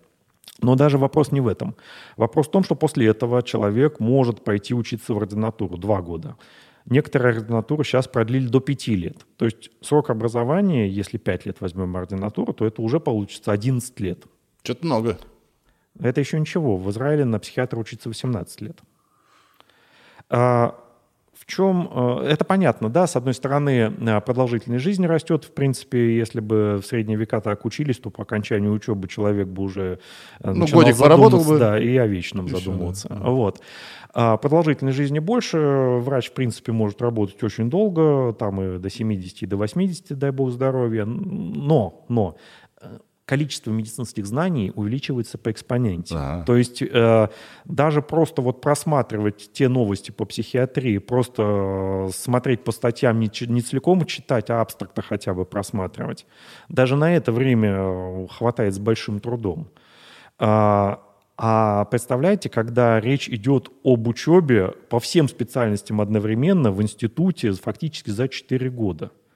То есть это либо дико устаревшие знания, угу потому что, в принципе, учиться по учебнику, это, это уже давно было сказано, это было сказано 20 лет назад, что по учебникам учиться нельзя. Это устаревшие знания лет на 10. Угу. Учиться надо тогда было по журналам. Сейчас учиться по журналам это уже допотопно, учиться надо по интернету. То есть, И тут э, медицина 4.0. Да. Вот, а, совершенно верно. То есть, но еще один момент, если, если а, идти по той же классической схеме, то скоро на врача надо будет учиться лет 50, mm. чтобы он во всем этом хотя бы ориентироваться. Потому начал. что объем знаний сумасшедший. Да, абсолютно. Это а как будет? Надо сразу учиться выбирать а, профессию? Надо, Я зубной врач. Нет, надо, а, надо лучше систематизировать то, что есть. То есть вот я не зря а, говорил про фельдшеров, да, то есть э, то, что у нас вот этот вот институт фельдшера, он сохранился до сих пор, хотя в других странах там это парамедики, они э, отделены как бы от э, общей централи медицинской, медицинского образования. Вот. У нас это есть. И, и вот если бы на это обратили внимание, то вот это был бы самый разумный вариант, на мой взгляд. То есть сначала человек должен учиться на фельдшера. Угу. За это время, во-первых, он поймет, может ли он работать в медицине вообще. Потому что нередкий случай, когда люди идут в медицинский институт, потому что у них родители медики, а, поскольку к пациентам сейчас вообще зачастую, ну, вот сейчас вот на фоне ковида стали активно студентов впихивать в ковидарии, чтобы они работали, так скажем, приобретали навык, отчасти как именно как для врачей это большой плюс будет. Вот, а, хотя с учетом того, что это не всегда сугубо добровольно, это уже не очень плюс. Вот, но тем не менее. А зачастую получается так, что человек пошел в медицину, потому что папа, мама врач, закончил медицинский институт, потому что у них там преподают знакомые. А в полях понял? А, да, Погодите а когда вышел, э, что это такое? Вообще, Нет, куда не я нужно. попал? Да. А 6 лет уже прошло, надо Да. работать все-таки. Ну, А на фельдшера учат сколько? 4 года. А, 4. Ну, все. Ну, там сейчас э, тоже чуть-чуть больше стало, по-моему, 4,5. Да. Но в любом случае это не 6. И ты уже получаешь готовую специальность. Да. И вот здесь надо, э, после того, как обучили на фельдшера, не надо дублировать в ВУЗе все то же самое. То есть о, фельдшер должен идти сразу уже на... Ну, для этого На надо пересматривать, естественно, учебную программу. Да. Ну, не сразу на специализацию, конечно, его еще до врача надо доучивать тоже общей практики. Но в любом случае на- не надо повторять снова здорово все заново. Вот. То есть фельдшер 4 года, тогда можно спокойно на врача общей практики сделать еще 4 года, он будет, те же 4 года, которые сейчас. Только вот без этих двух с э, общими предметами, которые, к сожалению, абсолютно никак не связаны с клиническими. Они нужны, они необходимы в клинике, но они идут отдельно. Это отдельно кафедра биохимии, отдельно фармакология, и они никак не пересекаются зачастую. Не хочу сказать, что везде, но очень часто. Вот. То есть 4 года фельдшер, 4 года на врача общей практики, уже 8 лет, уже очень солидная база и теоретическая, и практические навыки у него уже есть. А потом еще 4 года специализации, мы будем иметь те же самые 12 лет, но он будет учиться на психиатра не один или два года, в, в интер- один год в интернатуре, как я учился, да, или два года в ординатуре, как сейчас, а 4 года. Естественно, за 4 года он будет более... Ну, Ну и качество обучения будет, э, опять, другим. опять-таки, смотря, конечно, как учить, Да. а, потому что это отдельная песня. Но, тем не менее, он будет 4 года овладевать сугубо практическими навыками первого уровня, Да. 4 года добирать теоретическую базу на, те, на ту практику, которую он уже умеет, и он будет врачом после этих 8 лет обучения, который действительно может заниматься любой специальностью ну, на определенном уровне, а потом 4 года узкой специализации, и он будет действительно хорошим, качественным специалистом. На мой взгляд, это было бы гораздо более разумно, чем то, что существует сейчас. Ну, звучит логично. Но, э, увы и ах, но Вообще для меня медицина, она такая парадоксальная, странная. Я часто говорю, что вот врачи, как, вот, допустим, которые на смене, они, допустим, хирурги, у них там смены по 20 сколько-то часов. Ну как можно в конце 20 часов э, принимать какие-то адекватные, грамотные решения, которые касаются жизни других людей? Я не понимаю этого. Ну, на самом деле есть э, разные варианты, потому что дежурный хирург э, и там хирург, который проводит высокотехнологичные какие-то редкие операции, это, конечно, все-таки не одно и то же. А тот, кто дежурит по приему хирургических больных, ему главное определиться этого пациента сразу на стол, или он может полежать до прихода остальных коллег, да. Вот. А, Конечно, это вот тоже к вопросу к медицине 4.0, да, э, насколько пациент должен быть информирован, чтобы он не... Потому что вот много из этих шагов, особенно в плане написания документации, их можно было бы минимизировать. Да. Чтобы человек не зависал на каждом из этих этапов, да, там по несколько часов, на него не писалась бы тонна макулатуры, потом эта же тонна макулатуры вбивалась бы еще и в электронном виде, и, соответственно, потом, потом, потом, потом, пройдя все эти этапы, он, наконец, приходит туда, куда, в принципе, он мог бы прийти сразу. Да. Слушайте, давайте я... э, э, так, мы сейчас тут подняли вопросы медицины, о наболевшем, я понимаю, это важно. А э, вернемся к... Наверное, за- закончим этим, да? К психотерапии э, и психиатрии. Вот есть шизофрения. Э, сейчас я посмотрю, у меня даже это было э, описание ее. Э, Зачем мне описание, если у меня вы есть? Что такое шизофрения в двух словах? Это А, Шизофрения в двух словах сложно. Значит, смотрите, а, шизофрения – это достаточно, ну, это, это можно сказать, основополагающая, если из истории, это основополагающая болезнь, которая создала психиатрию, можно сказать. Да? То есть шизофрения – это вот такая вот болезнь, ну, там, как э, сифилис для э, дерматовенеролога, да, так вот шизофрения для психиатра. А Вот. А, Очень сложное, очень полиморфное расстройство. На самом деле, а, когда мы говорим шизофрения на вот первом уровне, да, так скажем, знаний в психиатрии, что приходит на ум? На ум приходит бред, Угу. То есть утверждение не соответствует действительности, вот это я утверждение мне не, это. не, подвер... не а, поддается критическому осмыслению, человек, да. утверждение, идея определяет поведение пациента. Угу. Ну, сразу будем, я думаю, что лучше мы будем сразу более, чуть-чуть более подробно говорить, чтобы не возвращаться. Э, бред, как правило, параноидный, то есть это бред преследования, воздействия, отношения. Там, ЦРУ воздействует на меня торсионными полями. Да? Угу. А, я в этом стопроцентно уверен, никакие расследования, никакие доказательства я не рассматриваю, не принимаю. Ну и, соответственно, я себя веду, заматываю голову фольгой, ползаю под а, подоконником в слепой зоне обстрела, чтобы на меня торсионные поля не попали. Да. Это то, что вот самое-самое простое. Когда мы видим человека с фольгой на голове, а, скрывающегося от спецслужб, то мы с очень высокой степенью подозреваем, что это шизофрения. Но это далеко не все.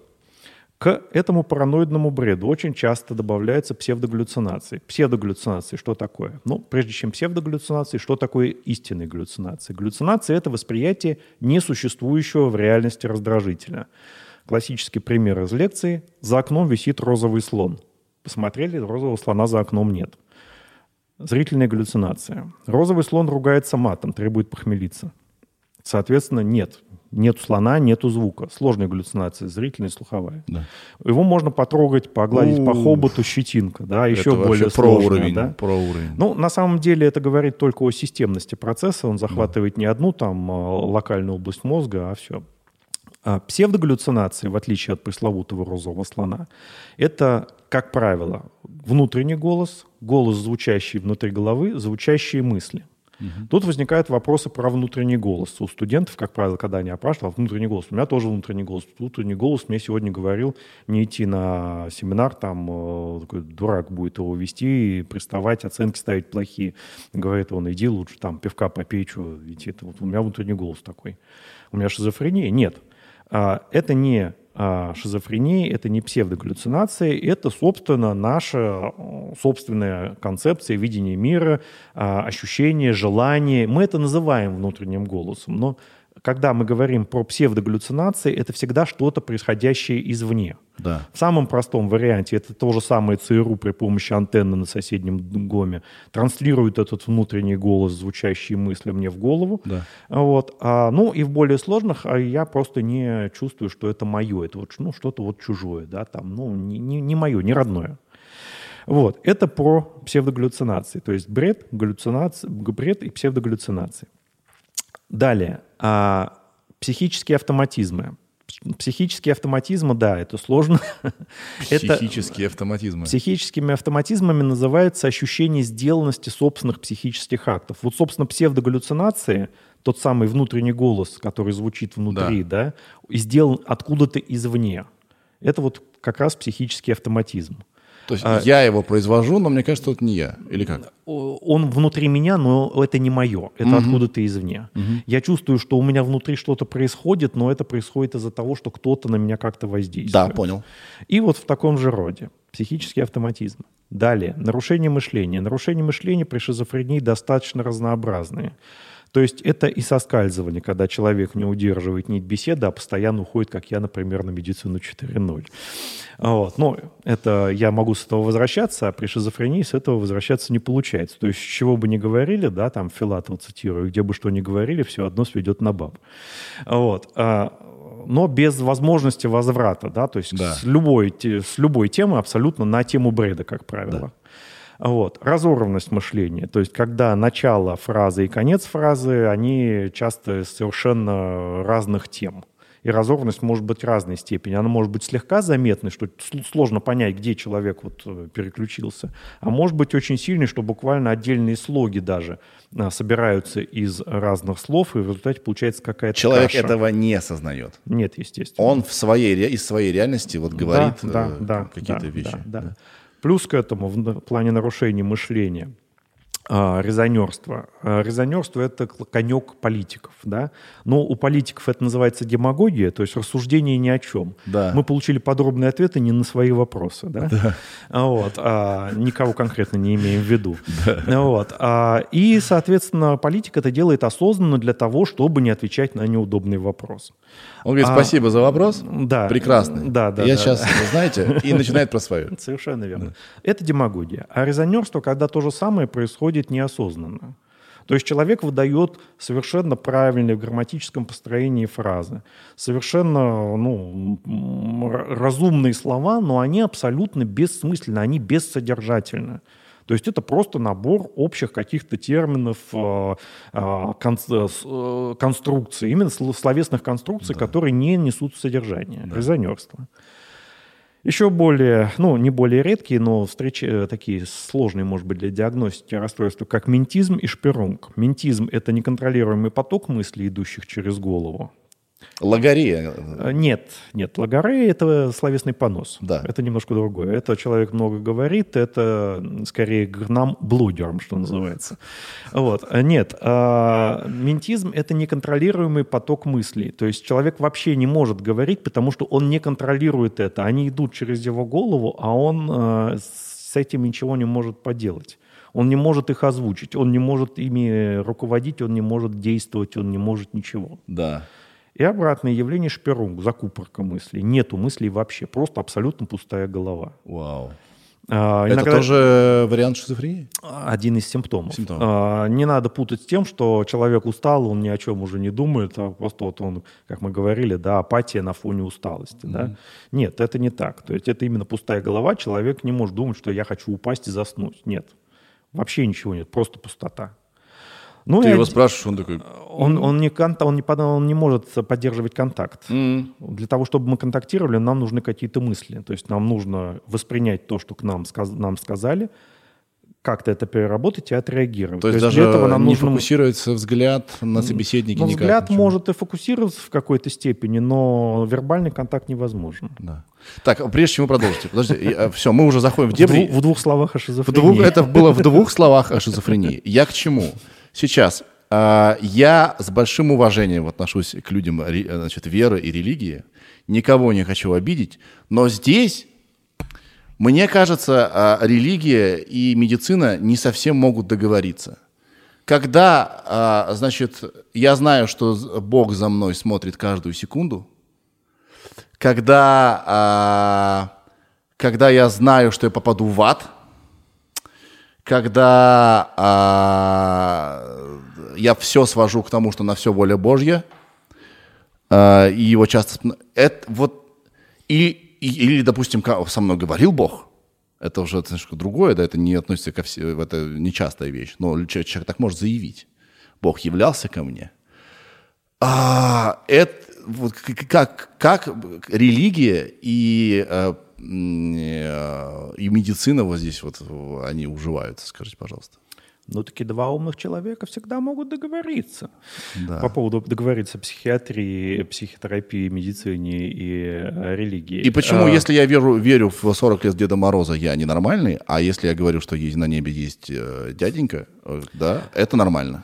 А, ну, смотрите, если мы говорим а, по поводу того, можно ли рассматривать те или иные постулаты религии как признаки психического расстройства, то для этого, опять же, я сказал, что два умных человека всегда могут договориться. Для этого есть маленькая оговорочка а, в разделе шизофрении в том числе, что когда мы говорим о а, психической патологии, то фабула бреда не а, является а, соответствующей это культуральным особенностям а, вот данного что. индивидуума. Да. То есть э, такая вот оговорочка сделана, и как бы все уже хорошо. А, при этом, при этом, опять-таки, а, ну, это чисто вот так вот, чтобы как бы всех развести, и никто кого никого не побил каменьями. Я здесь вообще не хочу ни Да. на кого не Да, да, да, наехать, да, я просто да, хочу да, разобраться, да, как да, это уживается. Да. А, а почему уживается? В принципе, э, абсолютно, абсолютное большинство священников, которые я знаю, а, они ну, ни в коей мере не высказывают каких-то ортодоксальных взглядов вот в том формате, в котором вы их озвучивали. Угу. То есть это образованные, умные, начитанные люди, которые четко все, в общем-то, понимают и э, разделяют, ну, что одно для э, человека, которому надо на пальцах объяснить, вот воровать плохо, там матом ругаться нехорошо, а отца мать почитай. Ну, это понятно? Тебе вот так понятно? Вот там сказали, так делай. Понял? Не понял? Делай, все. Там сказали. Вот. Ну, по-другому не понимает человек. Там нюансы сложны для восприятия. Вот. А все остальное э, при необходимости легко варьируется. То есть, э, собственно, любое, а, любое писание, оно само по себе допускает такое количество толкований, что можно доказать при его помощи с абсолютно противоположные вещи легко и просто. Надо просто хорошо знать текст. Вот. А в отношении э, бреда, да, ну, поскольку все то, что вот вы приводили как пример, да, конечно, э, возникает вопрос диф- диф- дифференциальной диагностики. Я, например, встречая, естественно, людей разной степени, утверждающих, что они верующие, не видел ни одного а, человека, помимо, собственно, психиатрической больницы, который бы прямо вот соответствовал критериям. То есть абсолютно бы, вот стопроцентно был бы уверен в том, что вот там конкретно где-то есть какой-то там человек или человекообразное существо, которое все создало и все, все определяет, вот его там можно найти, показать пальцем там, и оно вот к тебе явится, оно тебе скажет и так далее, да, что а, и вести себя, и вел бы себя соответственно этой вот а, концепции, которую он озвучивает, mm-hmm. потому что если мы говорим об основных заповедях, то, в общем-то, они вполне нормальные, то есть, ну, ну, ну чего там, это элементарно, в общем-то, для любого общежитии человеческого, да, но не, не, не убей, не укради. Замечательно. Да, да, но да. Э, Библия, да, вот это вот все Бог создал землю, и ну, а что, эти... а что мы называем Богом? Это же ведь тоже можно размазать как угодно, понимаете? Опять-таки, mm-hmm. э, если, э, еще раз повторюсь, да, любое писание, не обязательно там христианское, оно подразумевает такое количество толкований, да, mm-hmm. что при желании можно использовать его для доказательства чего угодно. То есть и крестовые походы были тоже с благословения, инквизиция была с благословения, теперь э, как бы э, католическая церковь извинилась, мы Раскольников жгли, извиняться и не собираемся. Ну, вот. А, ну и как бы вроде бы и тоже все по-божески. Да? То есть это отдельная совершенно тема. Те, кто э, говорят, что веруют, ну, замечательно, вера и знания – вещи совершенно разные. Доказатель, вера не требует доказательств. Вера – это то, что вот я, я задекларировал, я верю, все. А, как нельзя доказывать отсутствие чего-то, угу. да, можно доказывать наличие. Да? Угу. Точно так же и вера не подразумевает то, что это вот как-то чему-то должно соответствовать. Это мое сугубо личное, сугубо ну, а, за тавтологию, извините, сугубо субъективное такое видение. А, насколько это соответствует этнокультуральным особенностям данного конкретного индивидуума и а, социума, где он проживает, да, и насколько это определяет его поведение. То есть если он а, начинает побивать каменьями неверных, там, либо там неправоверных, да, либо да. еще каких-то, да, или там жечь а, там а, какие-то богомерзкие издания, особенно с, сами сами строения этих изданий, да, а не печатную продукцию, то тогда, в общем-то, э, церковь официальная никогда такого особо нигде не одобряла. Угу. Вот. Ну, у нас, по крайней мере, пока вроде бы не было. То есть э, где-то лояльнее, где-то не лояльнее относились, но тем не менее вот э, люди с религиозным бредом, они в психиатрических больницах и были, и есть. И когда к священникам они обращаются, как правило, священники к психиатру и направляют. А так странно. Я могу верить в Бога. Это окей. Все класс. Вариант здоровья прекрасно. Но когда Бог со мной поговорил, о, чувак, знаешь что, давай-ка ты приляг. Ну, смотря как поговорил. Опять-таки, есть же нюансы. Бог со мной поговорил, да? Как он с вами говорил? По, я теле- иду, по телефону. Я иду, и голос Божий мне говорит голос Божий прямо словами говорит, угу. либо голос Божий внутри головы говорит, угу. либо голос Божий транслируется с ближайшей колокольни, либо еще каким-то образом. То есть, опять же, есть нюансы. И что он вам говорит? Он вам говорит регулярно, постоянно, он вам указывает конкретно, что делать. Либо просто вы поняли, что воровать грешно наконец-то. Нет, конкретно говорит, не иди туда, то, то сделай, не думай, у всего есть смысл, потом поймешь. Угу. Ну, в зависимости, опять-таки, от степени э, декларативности этого да. голоса. Я понимаю, в каком что формате мы сейчас на территории беспредметной, без человека, без, э, э, без диагноза и так далее. Я просто говорю, насколько это странная серая территория, когда, в общем-то... Э... Ну, история религии нас насчитывает тысячи лет. Это инструмент управления всегда был. Угу. А, да, он что-то объяснял для людей, которые вообще были абсолютно дремучими. Им надо было внедрить какие-то понятия элементарные, чтобы они не кушали соседей там и а, там соблюдали правила гигиены, допустим, угу. да. Вот. А, и в этом а, плане, да, собственно, образование в некоторой степени имело отношение Э, имела развитие через религию. Вопрос в том, что до этого было уничтожено той самой религии, это отдельная тема, конечно. Вот. А как любой инструмент, как любой инструмент а, может иметь а, и, ну, как инструмент, инстру, инструмент управления и подавления, как правило, всегда имеет тяготение к злоупотреблениям, так и здесь тоже. Вот. А, теоретически, теоретически есть люди, ну не теоретически, а практически у меня есть пациенты, которые, допустим, а, а, декларируют свою веру, что им это помогает, что они ходят, причащаются, mm-hmm. они молятся, им легче, им помогает, вот свечка, храм, песнопение и так далее. Ну, помогает, и слава богу. То есть если э, в таком формате подходить, я исхожу из э, интересов своих пациентов прежде всего. Если ему сходить в церковь, поставить свечку, помолиться, причаститься, и ему будет от этого легче, у него снимается от этого стресс, но это будет лучше, чем он купит там литр водки, выжрет его и пойдет бить морда там или сам помрет от алкогольной интоксикации. Угу. Вот, поэтому Здесь я исхожу из такого, э, с такой точки зрения. Мне, вот, например, как бы теперь в защиту религии, мне теперь кажется, что она обеспечивает некое псих, э, психическое здоровье некоторым гражданам. Потому что она дает ощущение э, ясности, да, э, не все готовы жить в, э, в осознании того, что все бессмысленно, да, как бы, если Бога нет. А, дает некие постулаты, дает конкретные какие-то э, директивы, делай то, не делай то, вот тогда-то ты там давай не ешь, да, то есть это помогает, это в каком-то смысле терапия. Это не в каком-то смысле терапия. Собственно, работа приходского священника – это психотерапия процентов на 60-70, я думаю, как минимум, если не больше. Моя проблема только вот в чем. Угу. Если мне официально скажут, а может уже так и было, что все, что написано в Библии, это метафора, друг, тогда я вообще окей. А когда мне говорят, увидишь, э, значит, э, икону, он вот там на нас смотрит, я такой, э, у меня с этим проблемы. Потому, понимаете? Ну, если у вас с этим проблемы, то, соответственно, вам, соответственно, это и не нужно. Тут, на мой взгляд, большая проблема не в том, что кому-то для, так скажем, успокоения и равновесия нужно во что-то верить, да, угу. кому-то нужно знать. Проблема в том, что та или иная страна начинает пытаться э, сделать счастливым противоположную сторону насильственным методом. Угу. Ну, вот, потому что э, как э, там э, разрушение церквей, там разбивание колоколов, там выбрасывание попов с колоколен, да, там еще что-то а, было, ну, так скажем, какой-то дичью, да.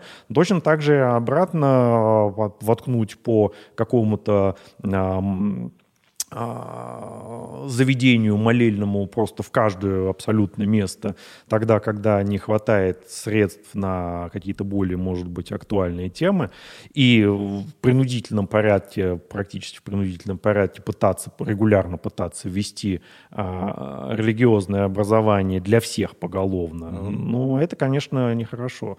Э, это, да, такая территория, она исторически сложилась. Для кого-то это комфортно. Ну, если для его разума вот такая концепция нужна и необходима, ну, слава богу, да, опять же, у нас вроде бы как, хотя теперь уже непонятно, в Конституции записано, да, что каждый может верить во что хочет.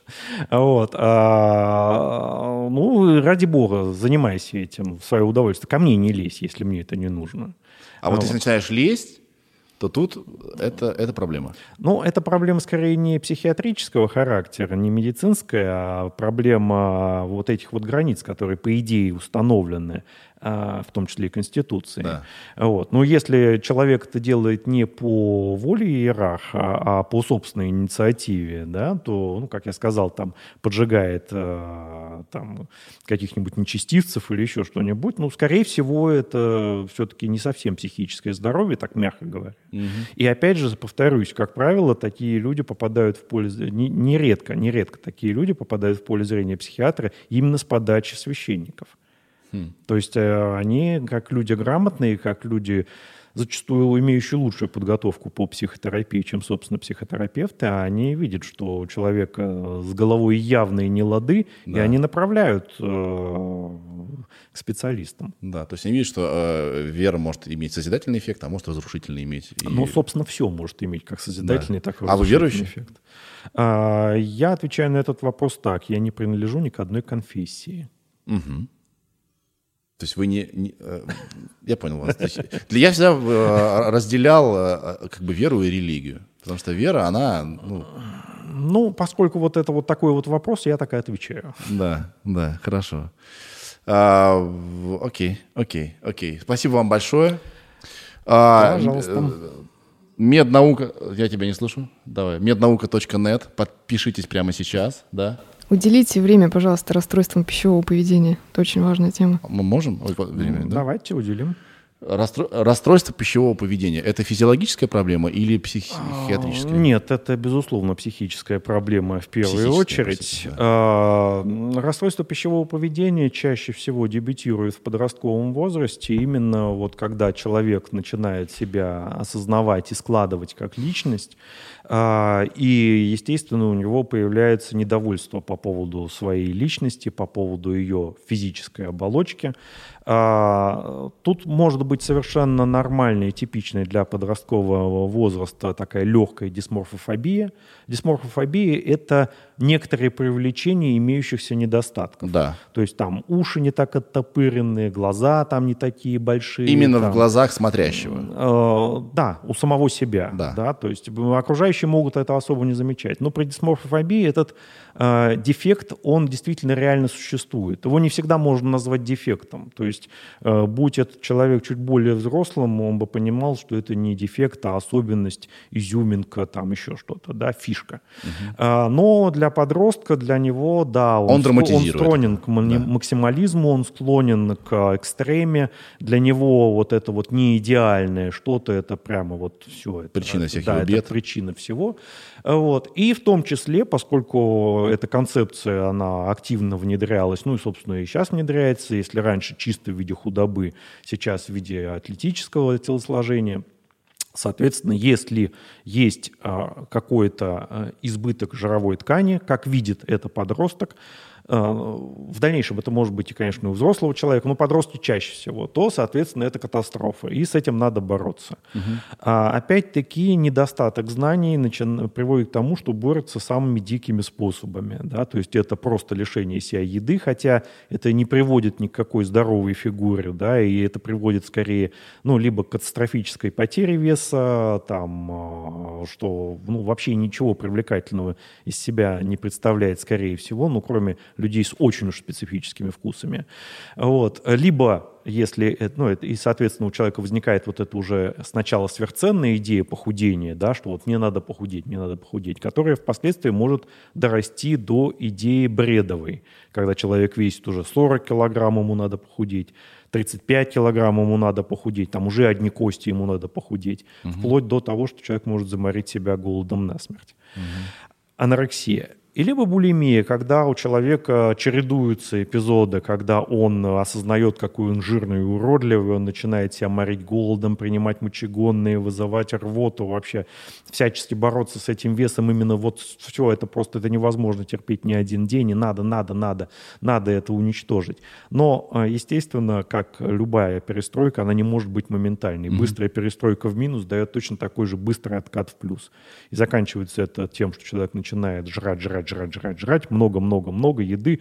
А, от этого еще больше чувство вины, я еще больше урод, надо опять срочно с этим бороться, и вот такие вот качели. Качели, да. Вот. А, это булимия. Да, да, да, да. И, соответственно, ну, там есть варианты просто компульсивного переедания без таких выраженных вот идиаторных окрасов. Ну, у нас, по сути дела, одно и то же. С да? этим работает психиатр? А в зависимости от тяжести, ну, анорексия, как правило, всегда нужен психиатр, потому что там идея, там mm-hmm. есть идея именно э, того, что человек толстый даже тогда, когда объективно ни о какой там толщине даже речи не идет. Mm-hmm. Вот. А с остальным, в принципе, где-то может работать и психолог даже, но опять-таки это весьма проблематично, поэтому все-таки лучше начинать с врача.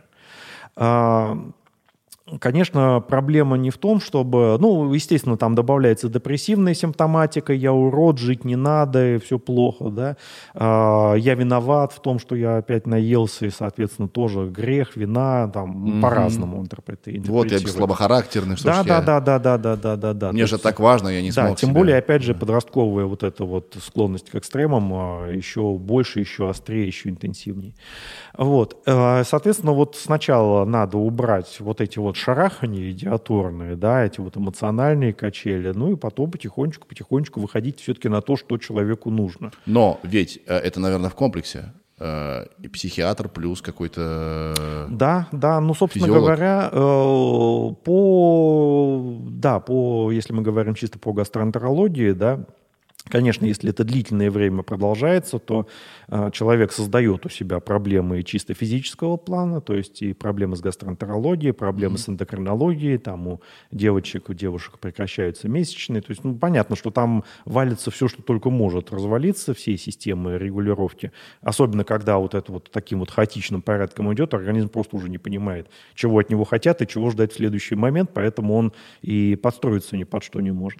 Вот. Конечно, да, это комплексное лечение, то есть это и восстановление физического здоровья. У вас были в практике люди с нарушениями? А, на самом деле их достаточно много сейчас. А, такие вот прямо тяжелые бредовые случаи анорексии не так часты, а какие-то элементы расстройств пищевого поведения, они присутствуют у многих пациентов из депрессии, с тревогой. Это а не редкость. Вот этот термин акцентуация, он здесь применим? А, ну, не совсем, не совсем. Акцентуация – это все-таки чисто характер. Угу. А здесь а, именно вот такая достаточно изолированная концепция несовершенства. То есть тут нет полутонов. Либо есть э, пищевое нарушение, нарушение пищевого поведения, либо нет. Да, так правильнее сказать. Да. И, э, допустим, у меня знакомая или даже, допустим, дочь, да, она у меня анорексичка каким образом привести? Это же невозможно. Человек считает, что вы все больные, вы ничего не понимаете, не лезьте ко мне, мое тело, идите к черту. И в каком-то смысле он прав. Ну, да, и мы возвращаемся к критериям психического здоровья. То есть, если это не наносит вред его здоровью, да. тогда да, тогда это можно так рассматривать. Но дело в том, что рекомендуемый вес для женщины 45 килограмм. Да. Ну, если это не э, там нанизм, допустим, то есть не карликовость. Да. Вот. И если человек, дойдя до этого веса, продолжает утверждать, что ему надо худеть дальше, дальше и дальше, если у него нарушается уже а, эндокринная система, идет в разнос, да, если э, появляются явные признаки авитаминоза, а это всегда появляется, вот, то тут уже ни о каком э, праве, так скажем, делать с собой, что хочешь, речи не идет. Я так, он я... уже не оценивает ситуацию адекватно. Я так понимаю, что в любом случае а, булимия менее опасна, чем... А, ну, анорексия это все-таки более такой зло, злостный вариант, да, то есть там идея, она абсолютно никак не связана с реальностью, то есть она в большей степени тяготеет именно к бреду. Ну, просто в булимии ты хотя бы ешь, у тебя чередуется, а тут совсем не ешь. Ну, я бы не сказал, что это полезно, конечно. Да. Вот, но сама по себе анорексия, конечно, более, так скажем, злокачественно протекающее пищевое, расстройство пищевого поведения. Угу. Угу. Окей, окей. Ира, ты довольна? Да. Спасибо вам большое. Пожалуйста. Вы супер крутой. Еще раз. Меднаука.нет. Сколько у вас сейчас подписчиков канала? Больше 130 тысяч. Прикольно. У вас такая же тучка на стене, на да, стене висит. Да, да. Вы записываете видео почти каждый день. О, рабочий день. Да. Каждый рабочий день. Стараюсь, по крайней Вот это мере. работоспособность. Ну, на самом деле, тут э, значительный вклад и подписчиков, потому mm-hmm. что материалы для темы, для видео поставляют регулярно, поэтому mm-hmm. есть э, на основании чего, собственно, эти видео записывать. Вас не расстраивает, что очень большой спрос именно на все, что связано с наркотиками? Ну, конечно, мне бы было бы гораздо приятнее, если бы э, у меня топовые видео были именно по психиатрии, а не по наркотикам. Но это же отражает реальное положение дел, поэтому, ну, что делать, что есть, то есть. Это тоже информация. С этим мы работаем, да, это конечно. тоже информация. Спасибо, что нашли на нас время. Сколько мы беседовали? 2.50, почти что рекорд нашего, нашего подкаста. И э, я вам очень благодарен. Спасибо вам. Успехов. Угу. А, все, пока. Пока-пока. А, кстати, секунду еще вопрос. А то, что мы с вами сидели здесь 2-3 часа почти, это считается как прием у психиатра? А, счет я пришлю. Да? Хорошо, все, пока, пока. Всего хорошего.